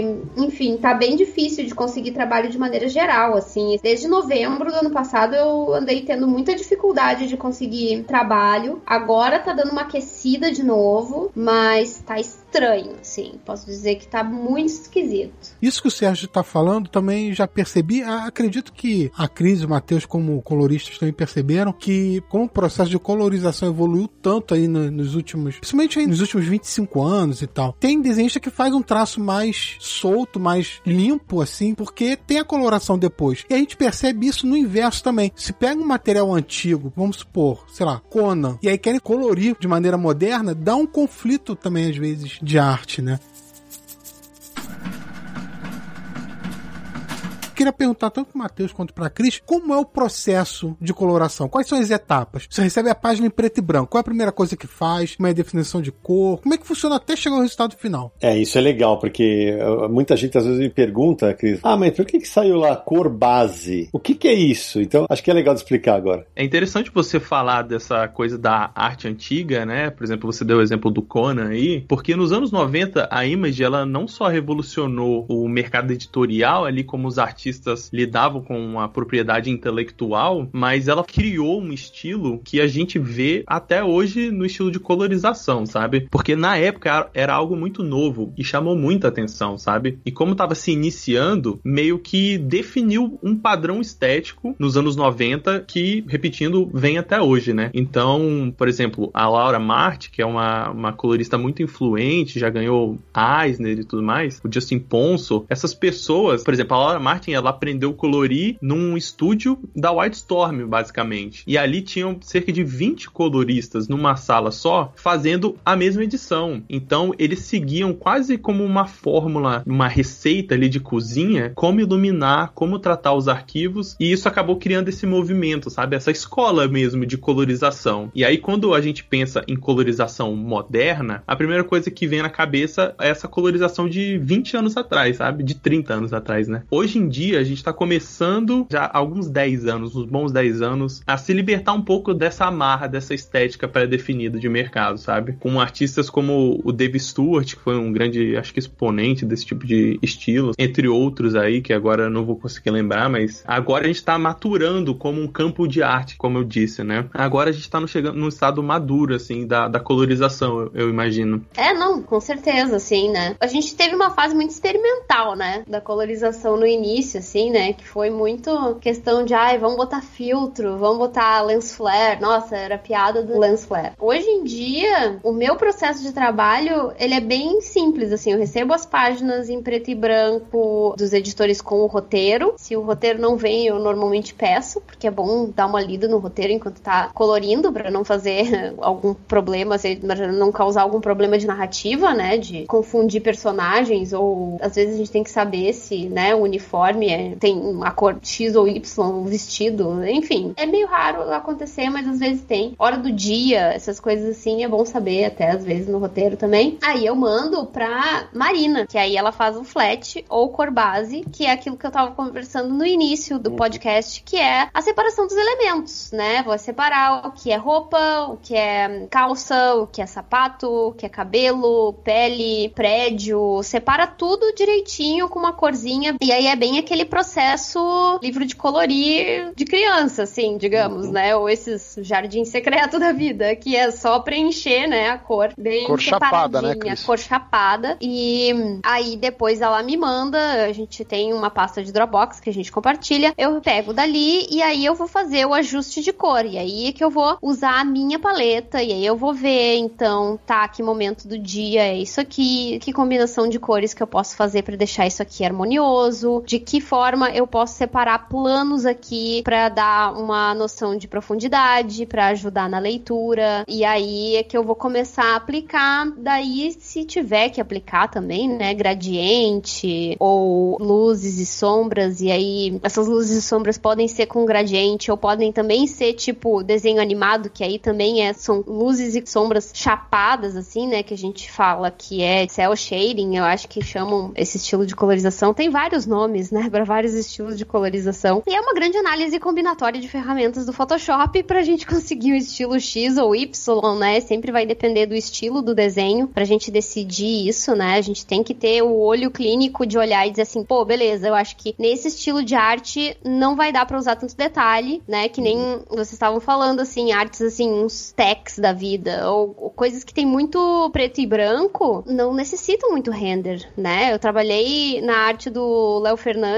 e ele trabalha, ele era assistente do Risso, né? Eduardo Risso. É, ele usa muito que era escuro, é muita luz e sombra, é muito bloco de preto que ele mesmo já coloca, ele sabe as direções da luz, ele já faz tudo ali. Então, eu só preciso trabalhar a cor flat e a paleta de cores, né? E dar um jeito de fazer aquilo ali ajudar na narrativa e aí a gente tem que também ver questão de silhueta dos personagens, porque os personagens têm que estar tá visíveis mesmo com o fundo colorido, então tem que ter contraste de cor, contraste de valor e é todo um trabalho bem técnico pra gente realmente ajudar na leitura. Ou, pelo menos o meu trabalho, ele é muito mais pautado na questão da estética da paleta e da visualização rápida do que tá acontecendo na página, de uma maneira geral, assim, né? Então, eu sempre falo pros meus alunos que a gente precisa olhar a página de longe, porque é muito fácil com o Photoshop usar a lupa para ir focando de quadro a quadro, detalhe em detalhe e não ver ela como um todo. E ver ela como um todo é muito importante, porque a cor com certeza ajuda na ordem de leitura, ela ajuda a destacar coisas que precisam ser destacadas, às vezes até pode acontecer um erro do desenhista, sabe? Algum vacilo do desenhista em relação à narrativa, né? Porque ninguém acerta o tempo todo, que a gente pode consertar, que a gente pode ajudar, que a gente pode dar uma corrigida, né? E quando eu falo corrigida, não é pegar a arte do cara e mexer, né? É através de cor e composição destacar ou esconder coisas que uh, não são pertinentes para a leitura, né? Eu acho que esse é todo o processo que acontece dentro da minha cabeça e que me causa fadiga mental todo final do dia. Ô, Cris, acho que é legal explicar para quem tiver algum pequeno conhecimento de Photoshop, por exemplo, quando você fala, ah, tem o flat, depois vai ter o render, depois vai ter a camada do traço. Pra vocês terem noção, gente, se eu receber um arquivo da Cris, eu recebo já um arquivo que a gente chama flatado, né? Mas a Cris, ela tem eles. Quantas camadas, Cris, pode ter uma página de cor? Você coloca a cor base em uma, depois você vai colocar a luz e sombra em outra, não é isso? Quantas camadas pode ter uma, uma página de Photoshop? Quanto pode ter? Pode ter milhões. Mas eu não gosto muito de trabalhar em muitas, porque o arquivo uhum. fica muito pesado, né? E eu, eu era uma louca que trabalhava tudo em uma camada só, né? Há muito tempo atrás. Mesmo assim, para mim não trazia muita dificuldade, assim, mas hoje em dia eu criei um método que para mim funciona demais, assim, demais e que facilita muito para alterar coisas e fazer pequenas correções, que é, é a camada base. Eu normalmente boto uma camada com a base ajustada já, né? A paleta já certinha. E aí eu faço uma outra camada em modo luz linear, que a gente chama, né? Que é um modo em que todas as cores que eu aplicar naquela camada vão afetar a imagem de baixo de determinada forma. Eu uso um bloco de sombra com a mesma cor. Eu uso só uma cor para fazer todas as sombras e aí esse modo luz linear ele vai aplicar essa cor de formas diferentes dependendo da matiz que tá ali embaixo, né? E eu posso fazer também a luz no lugar separado e tudo mais, mas eu acabo fazendo tudo na mesma camada e fica muito mais rápido de editar. E é claro, aí tem a camada com a line art que a gente chama, né? Que é o desenho em si, né? Que aí essa aí eu não quase não mexo. E eu digo quase porque às vezes a gente quer converter um traço em cor, né? Fazer uma firulinha ou que outra. E é isso, assim, basicamente. Aula de Chris Petter. Só para explicar pro leigo, Chris, se você imaginasse a camada uma em cima da outra, né? Você tem a camada mais embaixo seria do traço em preto, né? Não, eu boto em cima. Você bota em cima. Eu boto e em aí, cima de tudo. E aí o preto fica como overlay, que é aquele transparência que ele. Multiply. Ele multiply, que você multiplica por todas as cores, tá? Mas você pode, evidentemente, tem gente que prefere fazer o contrário, né? Colocar por baixo e tal. Não existe ordem, depende do colorista, certo?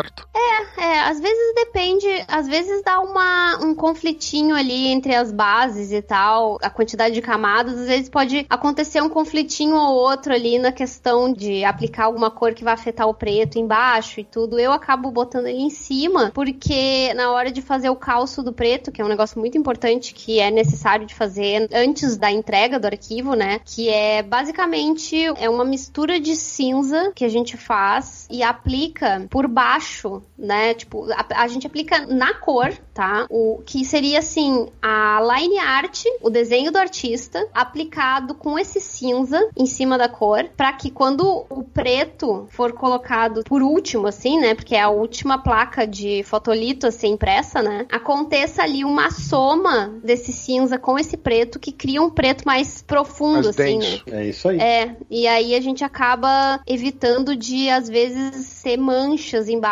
porque é muito fácil acontecer, às vezes, tem blocos de preto grandes, que nem a gente tava falando ali, de algum artista ou outro. Se a gente não faz esse calço do preto, se a gente não aplica esse cinza antes de aplicar a line art por cima, pode aparecer as pinceladas do Photoshop por baixo desse preto. Exatamente. Esse calçamento é vital, isso que a Cris falou. Antigamente isso era feito e é, é, você calçava o preto de forma gráfica, às vezes com azul, né? Tinha um, Uhum. um extra de azul que você calcava pra colocar em cima do preto quando não era digital, né? É, esse cinza, ele é um pouco puxado pro... Ele é 60% de ciano, 40% de magenta e 40% de amarelo. Assim, uma observação muito importante a respeito de coloristas, de maneira geral, é que cada um criou o seu próprio método, né? E eu acho que é bem importante dizer que não existe uma maneira certa ou errada de colorir. Existem maneiras que funcionam e que não funcionam tão bem. Mas aí vai de cada um, assim. Porque a maioria de nós é meio autodidata, por mais que agora existam cursos e coisas assim, né? Então cada um meio que criou o seu processo e é por isso que cada colorista vai ter uma técnica diferente do outro, assim. Então aproveita e fala das tuas aí, Matheus. É, Então, vou falar um pouco de um processo um pouco diferente, né? Não do processo dentro do programa de Photoshop, mas do processo que se passa na minha cabeça, na cabeça de outros coloristas, né? Porque é muito comum ouvir a pergunta, tipo, é você quem escolhe as cores? É o que, que você faz, né? E pra quem não sabe,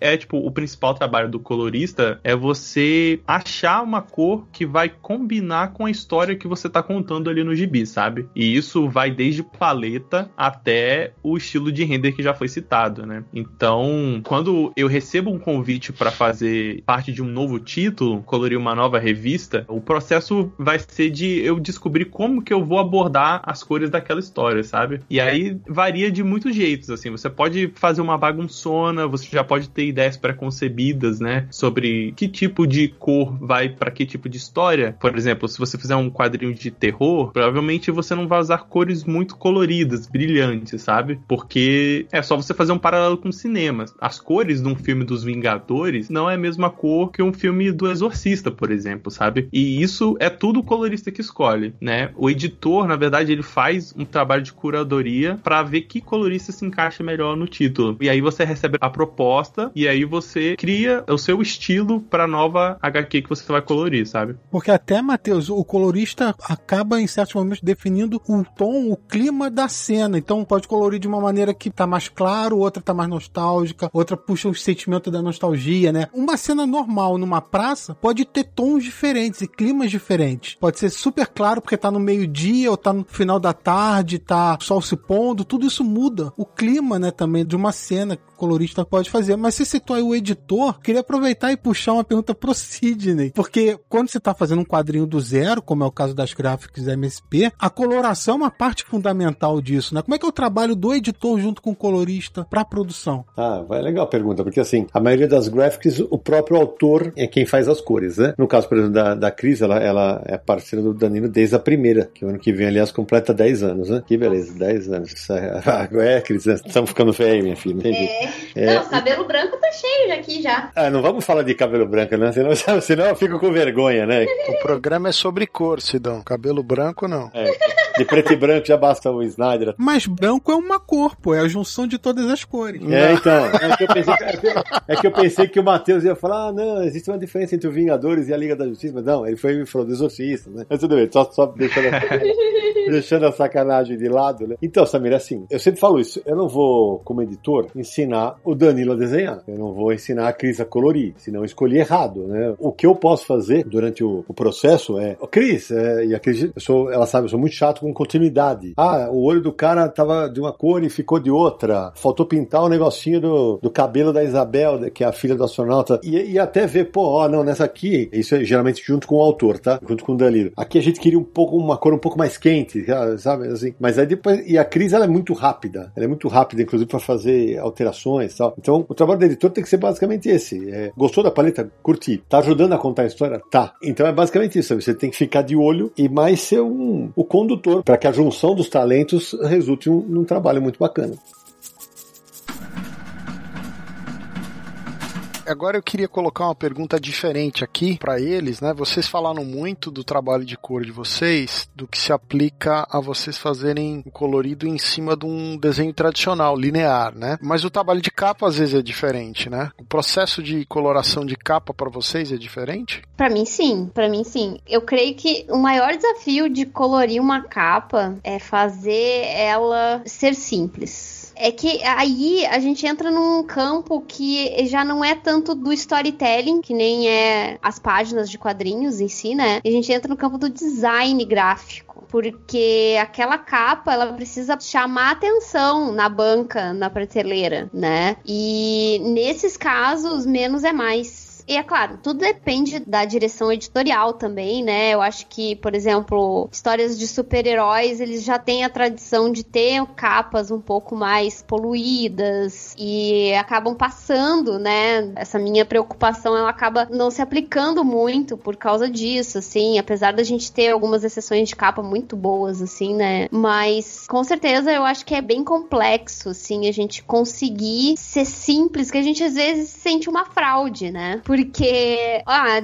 eu vou pintar esse cara todo de vermelho chapado aqui, e era isso. E vou deixar o fundo branco. E isso acaba chamando muito mais atenção do Uhum. que se eu tivesse renderizado, enchido de cor e feito um monte de firula no negócio. Então, o processo pra mim de colorir capa com certeza é diferente. Porém, não é sempre que a direção editorial permite a gente explorar esse tipo de coisa, né? Então, a gente depende bastante disso, assim, do briefing, né? Com certeza. Eu queria aproveitar isso que a Cris falou e, de repente, se você está ouvindo a gente, é um leitor de quadrinho mais novo. Outro dia eu, eu, falei disso no, no Universal aqui em resenha. Teve um monte de gente que falou assim: caraca, eu não tinha pensado nisso, velho. Por exemplo, o mais usual, mais comum, é, por exemplo, você tá numa história colorida. Se a gente vai ter uma cena de flashback, geralmente o tom fica pastel, fica um tom diferente para mostrar visualmente que nós estamos falando do passado. Só que isso é uma questão de escolha. Por exemplo, Paco Roca, o espanhol que eu adoro, fez um quadrinho em que as cenas do presente são em pastel e quando vai pro passado ele faz em cores vivas. Ele optou, ele optou. E, cara, e, e essa é a, é- é a magia da direção de cor, né? É, auxilia na narrativa. Exatamente. E a gente falava na- aqui no chat, né, justamente disso, e a gente vai gravando e, e- e trocando mensagens, o quanto nesse sentido, né, Cris, pode ser algo parecido com a trilha sonora, não é? É, sim, sim. Isso aí, na verdade, é até uma comparação que o Mark Chiarello faz no livro da, do Guia DC Comics. É claro que óbvio, né? A gente tem um trabalho de fotografia que é bem óbvio, tem a ver com cores, tem a ver com imagem, inclusive existem coloristas de vídeo, né? De audiovisual, né? A gente tem esse segmento. O Bruno Trindade é colorista, né? De vídeo e tudo. Uhum. Só que além disso, a gente também tem a questão da trilha sonora e o Chiarello, ele usava essa comparação porque é, é muito fácil às vezes a gente se deslumbrar enquanto a gente tá fazendo cores e fazer algo tão exagerado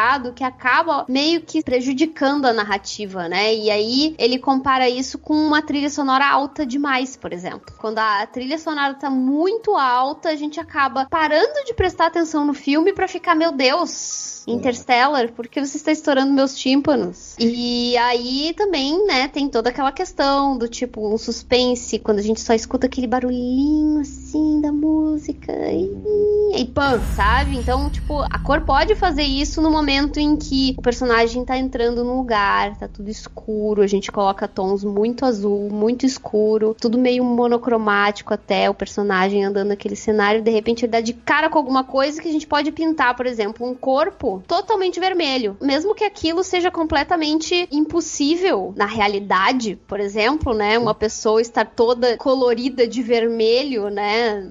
Ela não está literalmente colorida de vermelho, mas para dar aquele impacto, a gente faz essa mudança. A gente faz essa mudança de fazer uma cor irreal ali, de uma cor meio nada a ver, justamente para criar esse susto, essa coisa, o jump scare que num quadrinho a gente já não consegue, né? Tanto quanto num filme. Verdade. É, eu acho legal a gente apontar esses paralelos que a gente pode fazer com a cor em outras vertentes da arte, mas eu acho importante a gente pontuar que a colorização de quadrinhos, ela é uma arte por si só, sabe? Hum. Então tem linguagens, você resolve os problemas no quadrinho, na página de quadrinho, que você só usa ali, sabe? Linguagens que você só usa exclusivamente ali. Então, quando perguntaram da diferença de colorir uma capa por uma página, ela é total, porque a capa ela tem um intuito, ela tem um intuito de chamar a atenção e de ser bonito ali, né? De dar um preview do que pode ser a revista. Mas as páginas são outras coisas, possuem outras preocupações, sabe? Que aí é o que vocês falaram, que vai da sensibilidade do colorista, né? De você diferenciar um flashback, Uhum. de você passar uma emoção, você sair das cores literais da cena para ir por uma cor mais psicológica, sabe? Então é legal fazer esse paralelo do cinema e de quadros e de tudo mais, mas cores para quadrinhos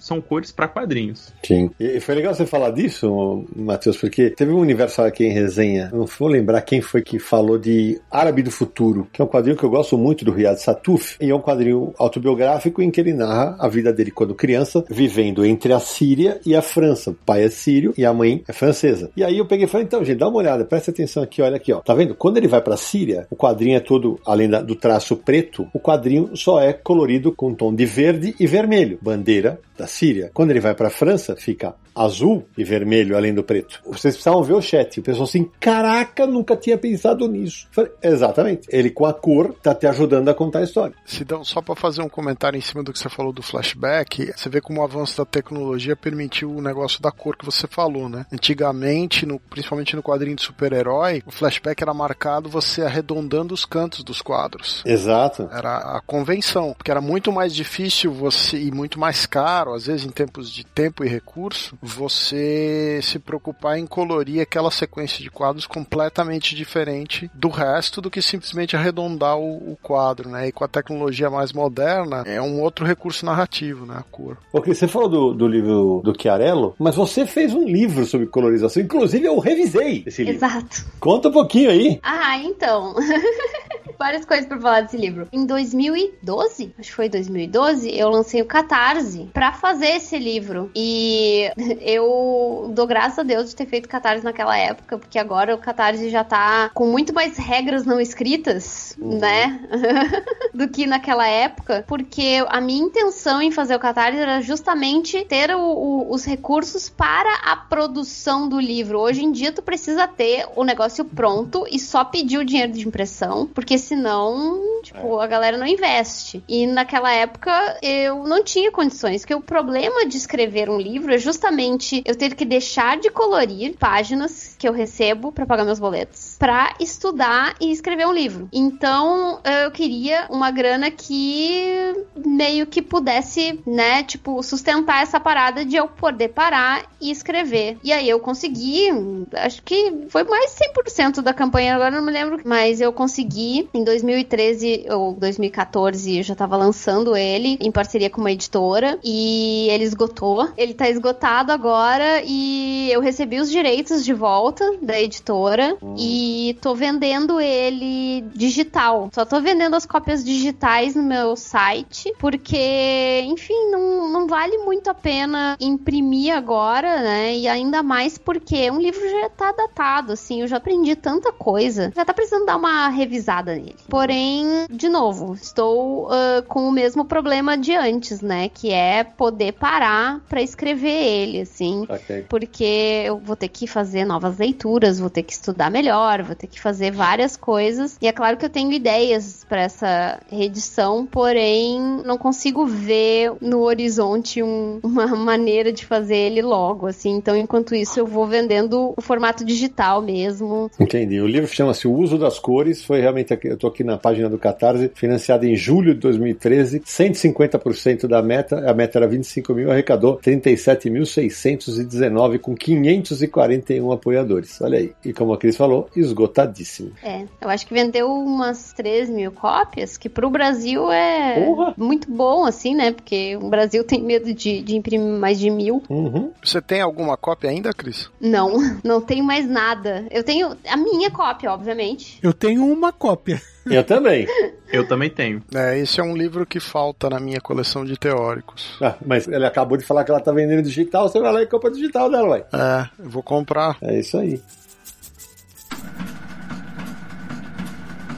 Bom, gente, antes da gente encerrar, Matheus, deixa eu falar uma coisa. E quem quer começar na área agora? Quem quer, olha, eu gostei do papo da Cris e do Matheus e eu quero ser colorista. Como faz? A primeira coisa que você tem que fazer é construir um portfólio, né? Uhum. Um portfólio de qualidade para que as empresas que podem te contratar te contratem. E aí, hoje em dia existem muito mais cursos, vídeos, tutoriais, canais no YouTube do que quando eu e a Cris começamos. Então, essa é uma boa notícia que você tem mais jeitos de se educar, né? E aqui do Brasil, eu acho que a maneira mais fácil de você conseguir entrar para o mercado americano é você criar uma rede de relacionamento por rede social, sabe? Eu comecei colorindo em editoras menores por indicação da Cris, inclusive. Ela recebia propostas de trabalho que ela não podia pegar porque já estava ocupada com outros títulos e acabava me indicando. E eu peguei alguns títulos desse jeito, sabe? Então é importante você criar uma rede de contatos com outros artistas,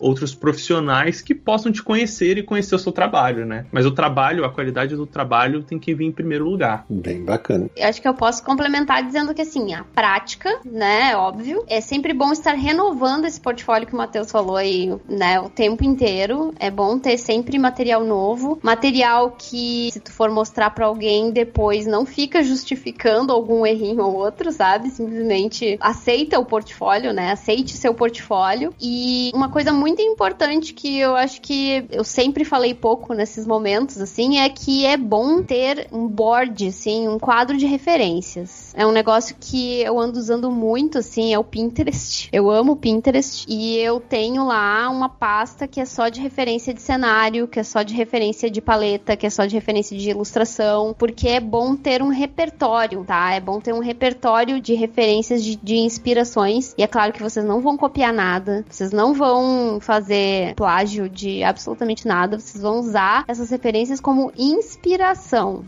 Boa. somente. É, e, e produzam, né? Porque vocês precisam fazer o que as editoras querem que você faça, ou seja, páginas de quadrinho. Não adianta você fazer um portfólio com pin-up, né? Capa, esse tipo de coisa que vem depois, né? Porque vocês se dão como editor, quando você vai contratar um artista, você olha o que ele já tem feito ali, né? Touché. ninguém vai contratar uma pessoa sem saber do que ela é capaz. Então, acho importante a pessoa estudar bem o que, que vai colocar no portfólio, porque o que o editor vai olhar, sabe?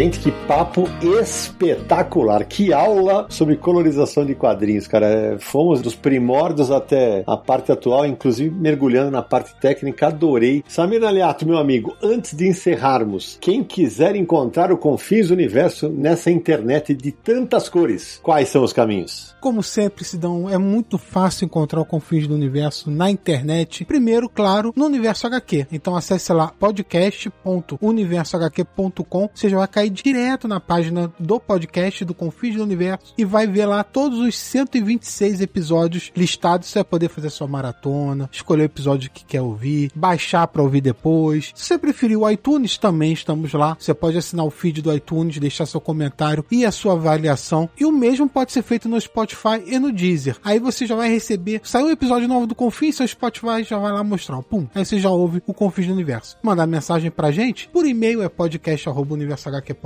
e por WhatsApp mensagens de áudio para DDD 11 94583 5989. Visite o site do Universo HQ www.universohq.com para muito mais sobre quadrinhos, notícias, matérias, reviews e um monte de novidades. Nas redes sociais, Universo HQ no Facebook, no Twitter e no Instagram. E não esqueça também de acessar o nosso canal no YouTube. Dê o seu like nos vídeos, assine o canal para receber as notificações de todos os conteúdos que a gente posta lá. Temos live toda segunda-feira, Universo HQ em resenha. Então é o youtube.com barra Universo HQ. E relembrando, nosso catarse é catarse.me barra Universo HQ. Torne-se um apoiador e desfrute de várias recompensas. Sensacional. E por falar em apoiador, deixa eu pedir pro Humberto e pro Harry que abrirem o microfone nesse finalzinho de programa, para eles participarem conosco. Eu vou agradecer primeiro pelo apoio dos dois. Espero que vocês tenham gostado da experiência de acompanhar um Confins do Universo nos bastidores. Primeiro você, Humberto. Então, gostei muito, foi muito legal, muito esclarecedor. Foi bem interessante o, o podcast para a gente conhecer o trabalho do colorista, saber como é que é a parte mais técnica e também a parte da cor para contar a história, na narrativa, né? Foi bem interessante isso, gostei muito. Demais. E você, Eric? Não, foi um, esse episódio foi praticamente um workshop, né? Da parte técnica, foi, foi fenomenal. Aprendi bastante coisa que eu não conhecia. A complexidade que tem por trás, né, da produção de um quadrinho, da colorização, achei fantástico. Muito legal, obrigado. Antes de terminar, eu não posso deixar de citar, acho que até a Cris, quando teve na MSP, a MSP, cara, é, quando eu cheguei lá em 2006, a gente tinha uma equipe de coloristas que fazia só a guia cor. Elas pintavam exatamente, isso em 2006, tá? E aquelas cores eram utilizadas como base na tabela que a Panini usava para colorir. Hoje não, hoje as cores são feitas digitalmente dentro da própria MSP. E olha que a MSP geralmente usa a cor mais chapada. Matheus, meu velho, você que é nosso ouvinte, espero que você tenha curtido participar do programa. Para nós foi um prazer ter você e a Cris aqui.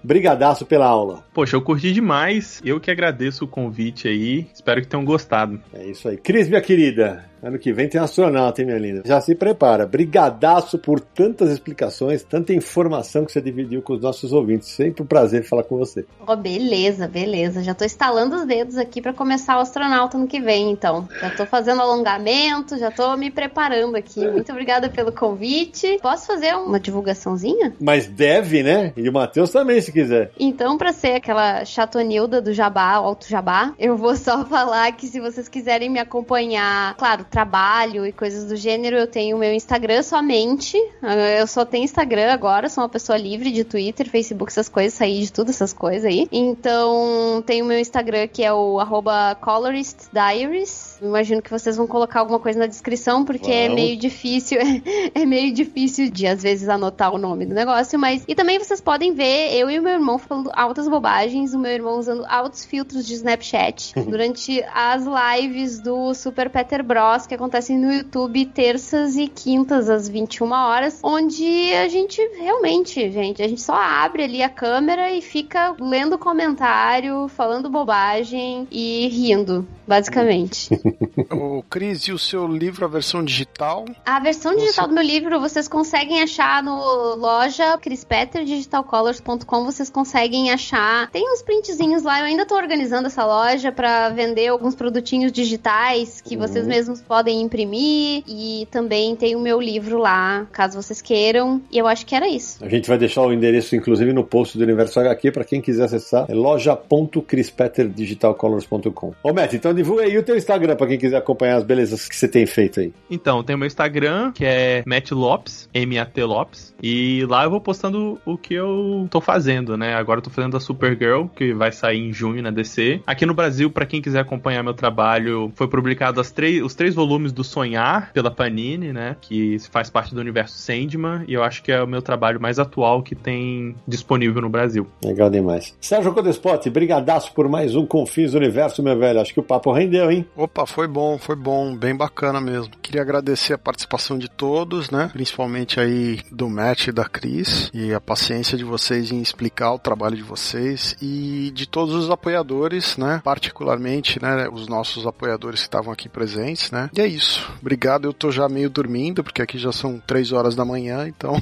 é isso. Obrigado mesmo. Vai você, Samir. Vou agradecer a Cris e ao Matheus por terem participado desse episódio, né? Mais um episódio que a gente destrincha as fases de produção de um quadrinho, né? A gente já bateu papo com o editor, com o letrista, colorista agora. Tradutor. Tradutor, com certeza. Revisão. Ah, o episódio de revisão deu o que falar também. E claro, agradecer aos nossos apoiadores lá no Catarse, que hoje estão representados pelo Humberto e pelo Harry, que obrigado a todo mundo. É isso aí. Antes da minha despedida, a gente não pode deixar de, mencionar outros grandes coloristas brasileiros que fazem excelentes trabalhos. A Fabi Marques, o Marcelo Maiolo, o Frank Martin, a Daniela Milwa, o Rod Reis, que hoje é mais desenhista, mas começou como colorista, o Márcio Menes, Diju Lima, Alex Guimarães, a Priscila Tramontano, a Mariane Guzmão, e eu vou citar dois autores, um é desenhista, mas está colorindo que é uma grandeza, que é o Marcelo Costa, que inclusive fez Graphic MSP do Capitão Feio comigo, e fez as cores do Piteco Fogo, do Eduardo Ferigato, e o Paulo Crumbi, né? Que fez as cores lindíssimas, né? De Penadinho Lar. Se você não conferiu, vale a pena conferir. Bom, eu termino agradecendo ao Harry, que é o Humberto, ao Samir e ao Sérgio que participaram do programa, o Naranjo que não está aqui hoje, a todos os nossos apoiadores e especialmente a Sandra pela entrevista que a gente ouviu no começo do programa, a Cris e ao Matt e termino desejando que os quadrinhos, independentemente do gênero, continuem deixando a vida da gente muito mais colorida. E a gente se encontra no próximo episódio de Confins do Universo!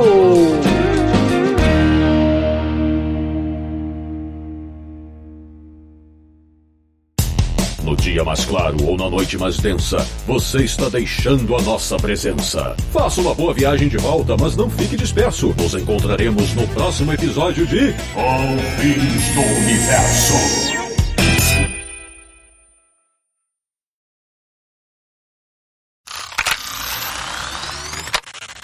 De Petrópolis, no Rio de Janeiro, o cara que nunca amarela. Samir Naliato. Esse programa é dedicado ao Zack Snyder e ao Snyder Cut. É só foi pra você, mas tudo bem. Eu vou ter porque... que rir agora, pelo amor de Deus. É, não, pô, é brincadeira porque todo mundo fala que os filmes não tem cor. O programa é sobre cores, ele vai, ele vai dedicar pro cara que faz tudo em preto e branco. Começou! É exatamente, uma piada, Meu pô. Deus! Meu Deus! Ah, já fomos pros extras, mas tudo bem.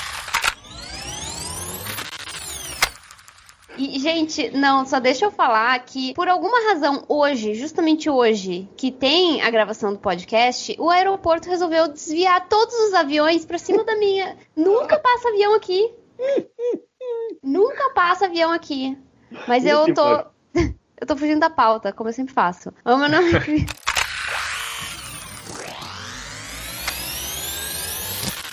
Samir Naliato, antes de começarmos mais um Confins do Universo, aqueles recadinhos iniciais marotíssimos. Peraí. Esqueceu os recados. É, porque eu recebi uma mensagem de WhatsApp aqui. Só tô respondendo que eu tô numa gravação. Ah, é alguma bomba não, né? Não, não. Então você só foi parar nos extras, mas tudo bem.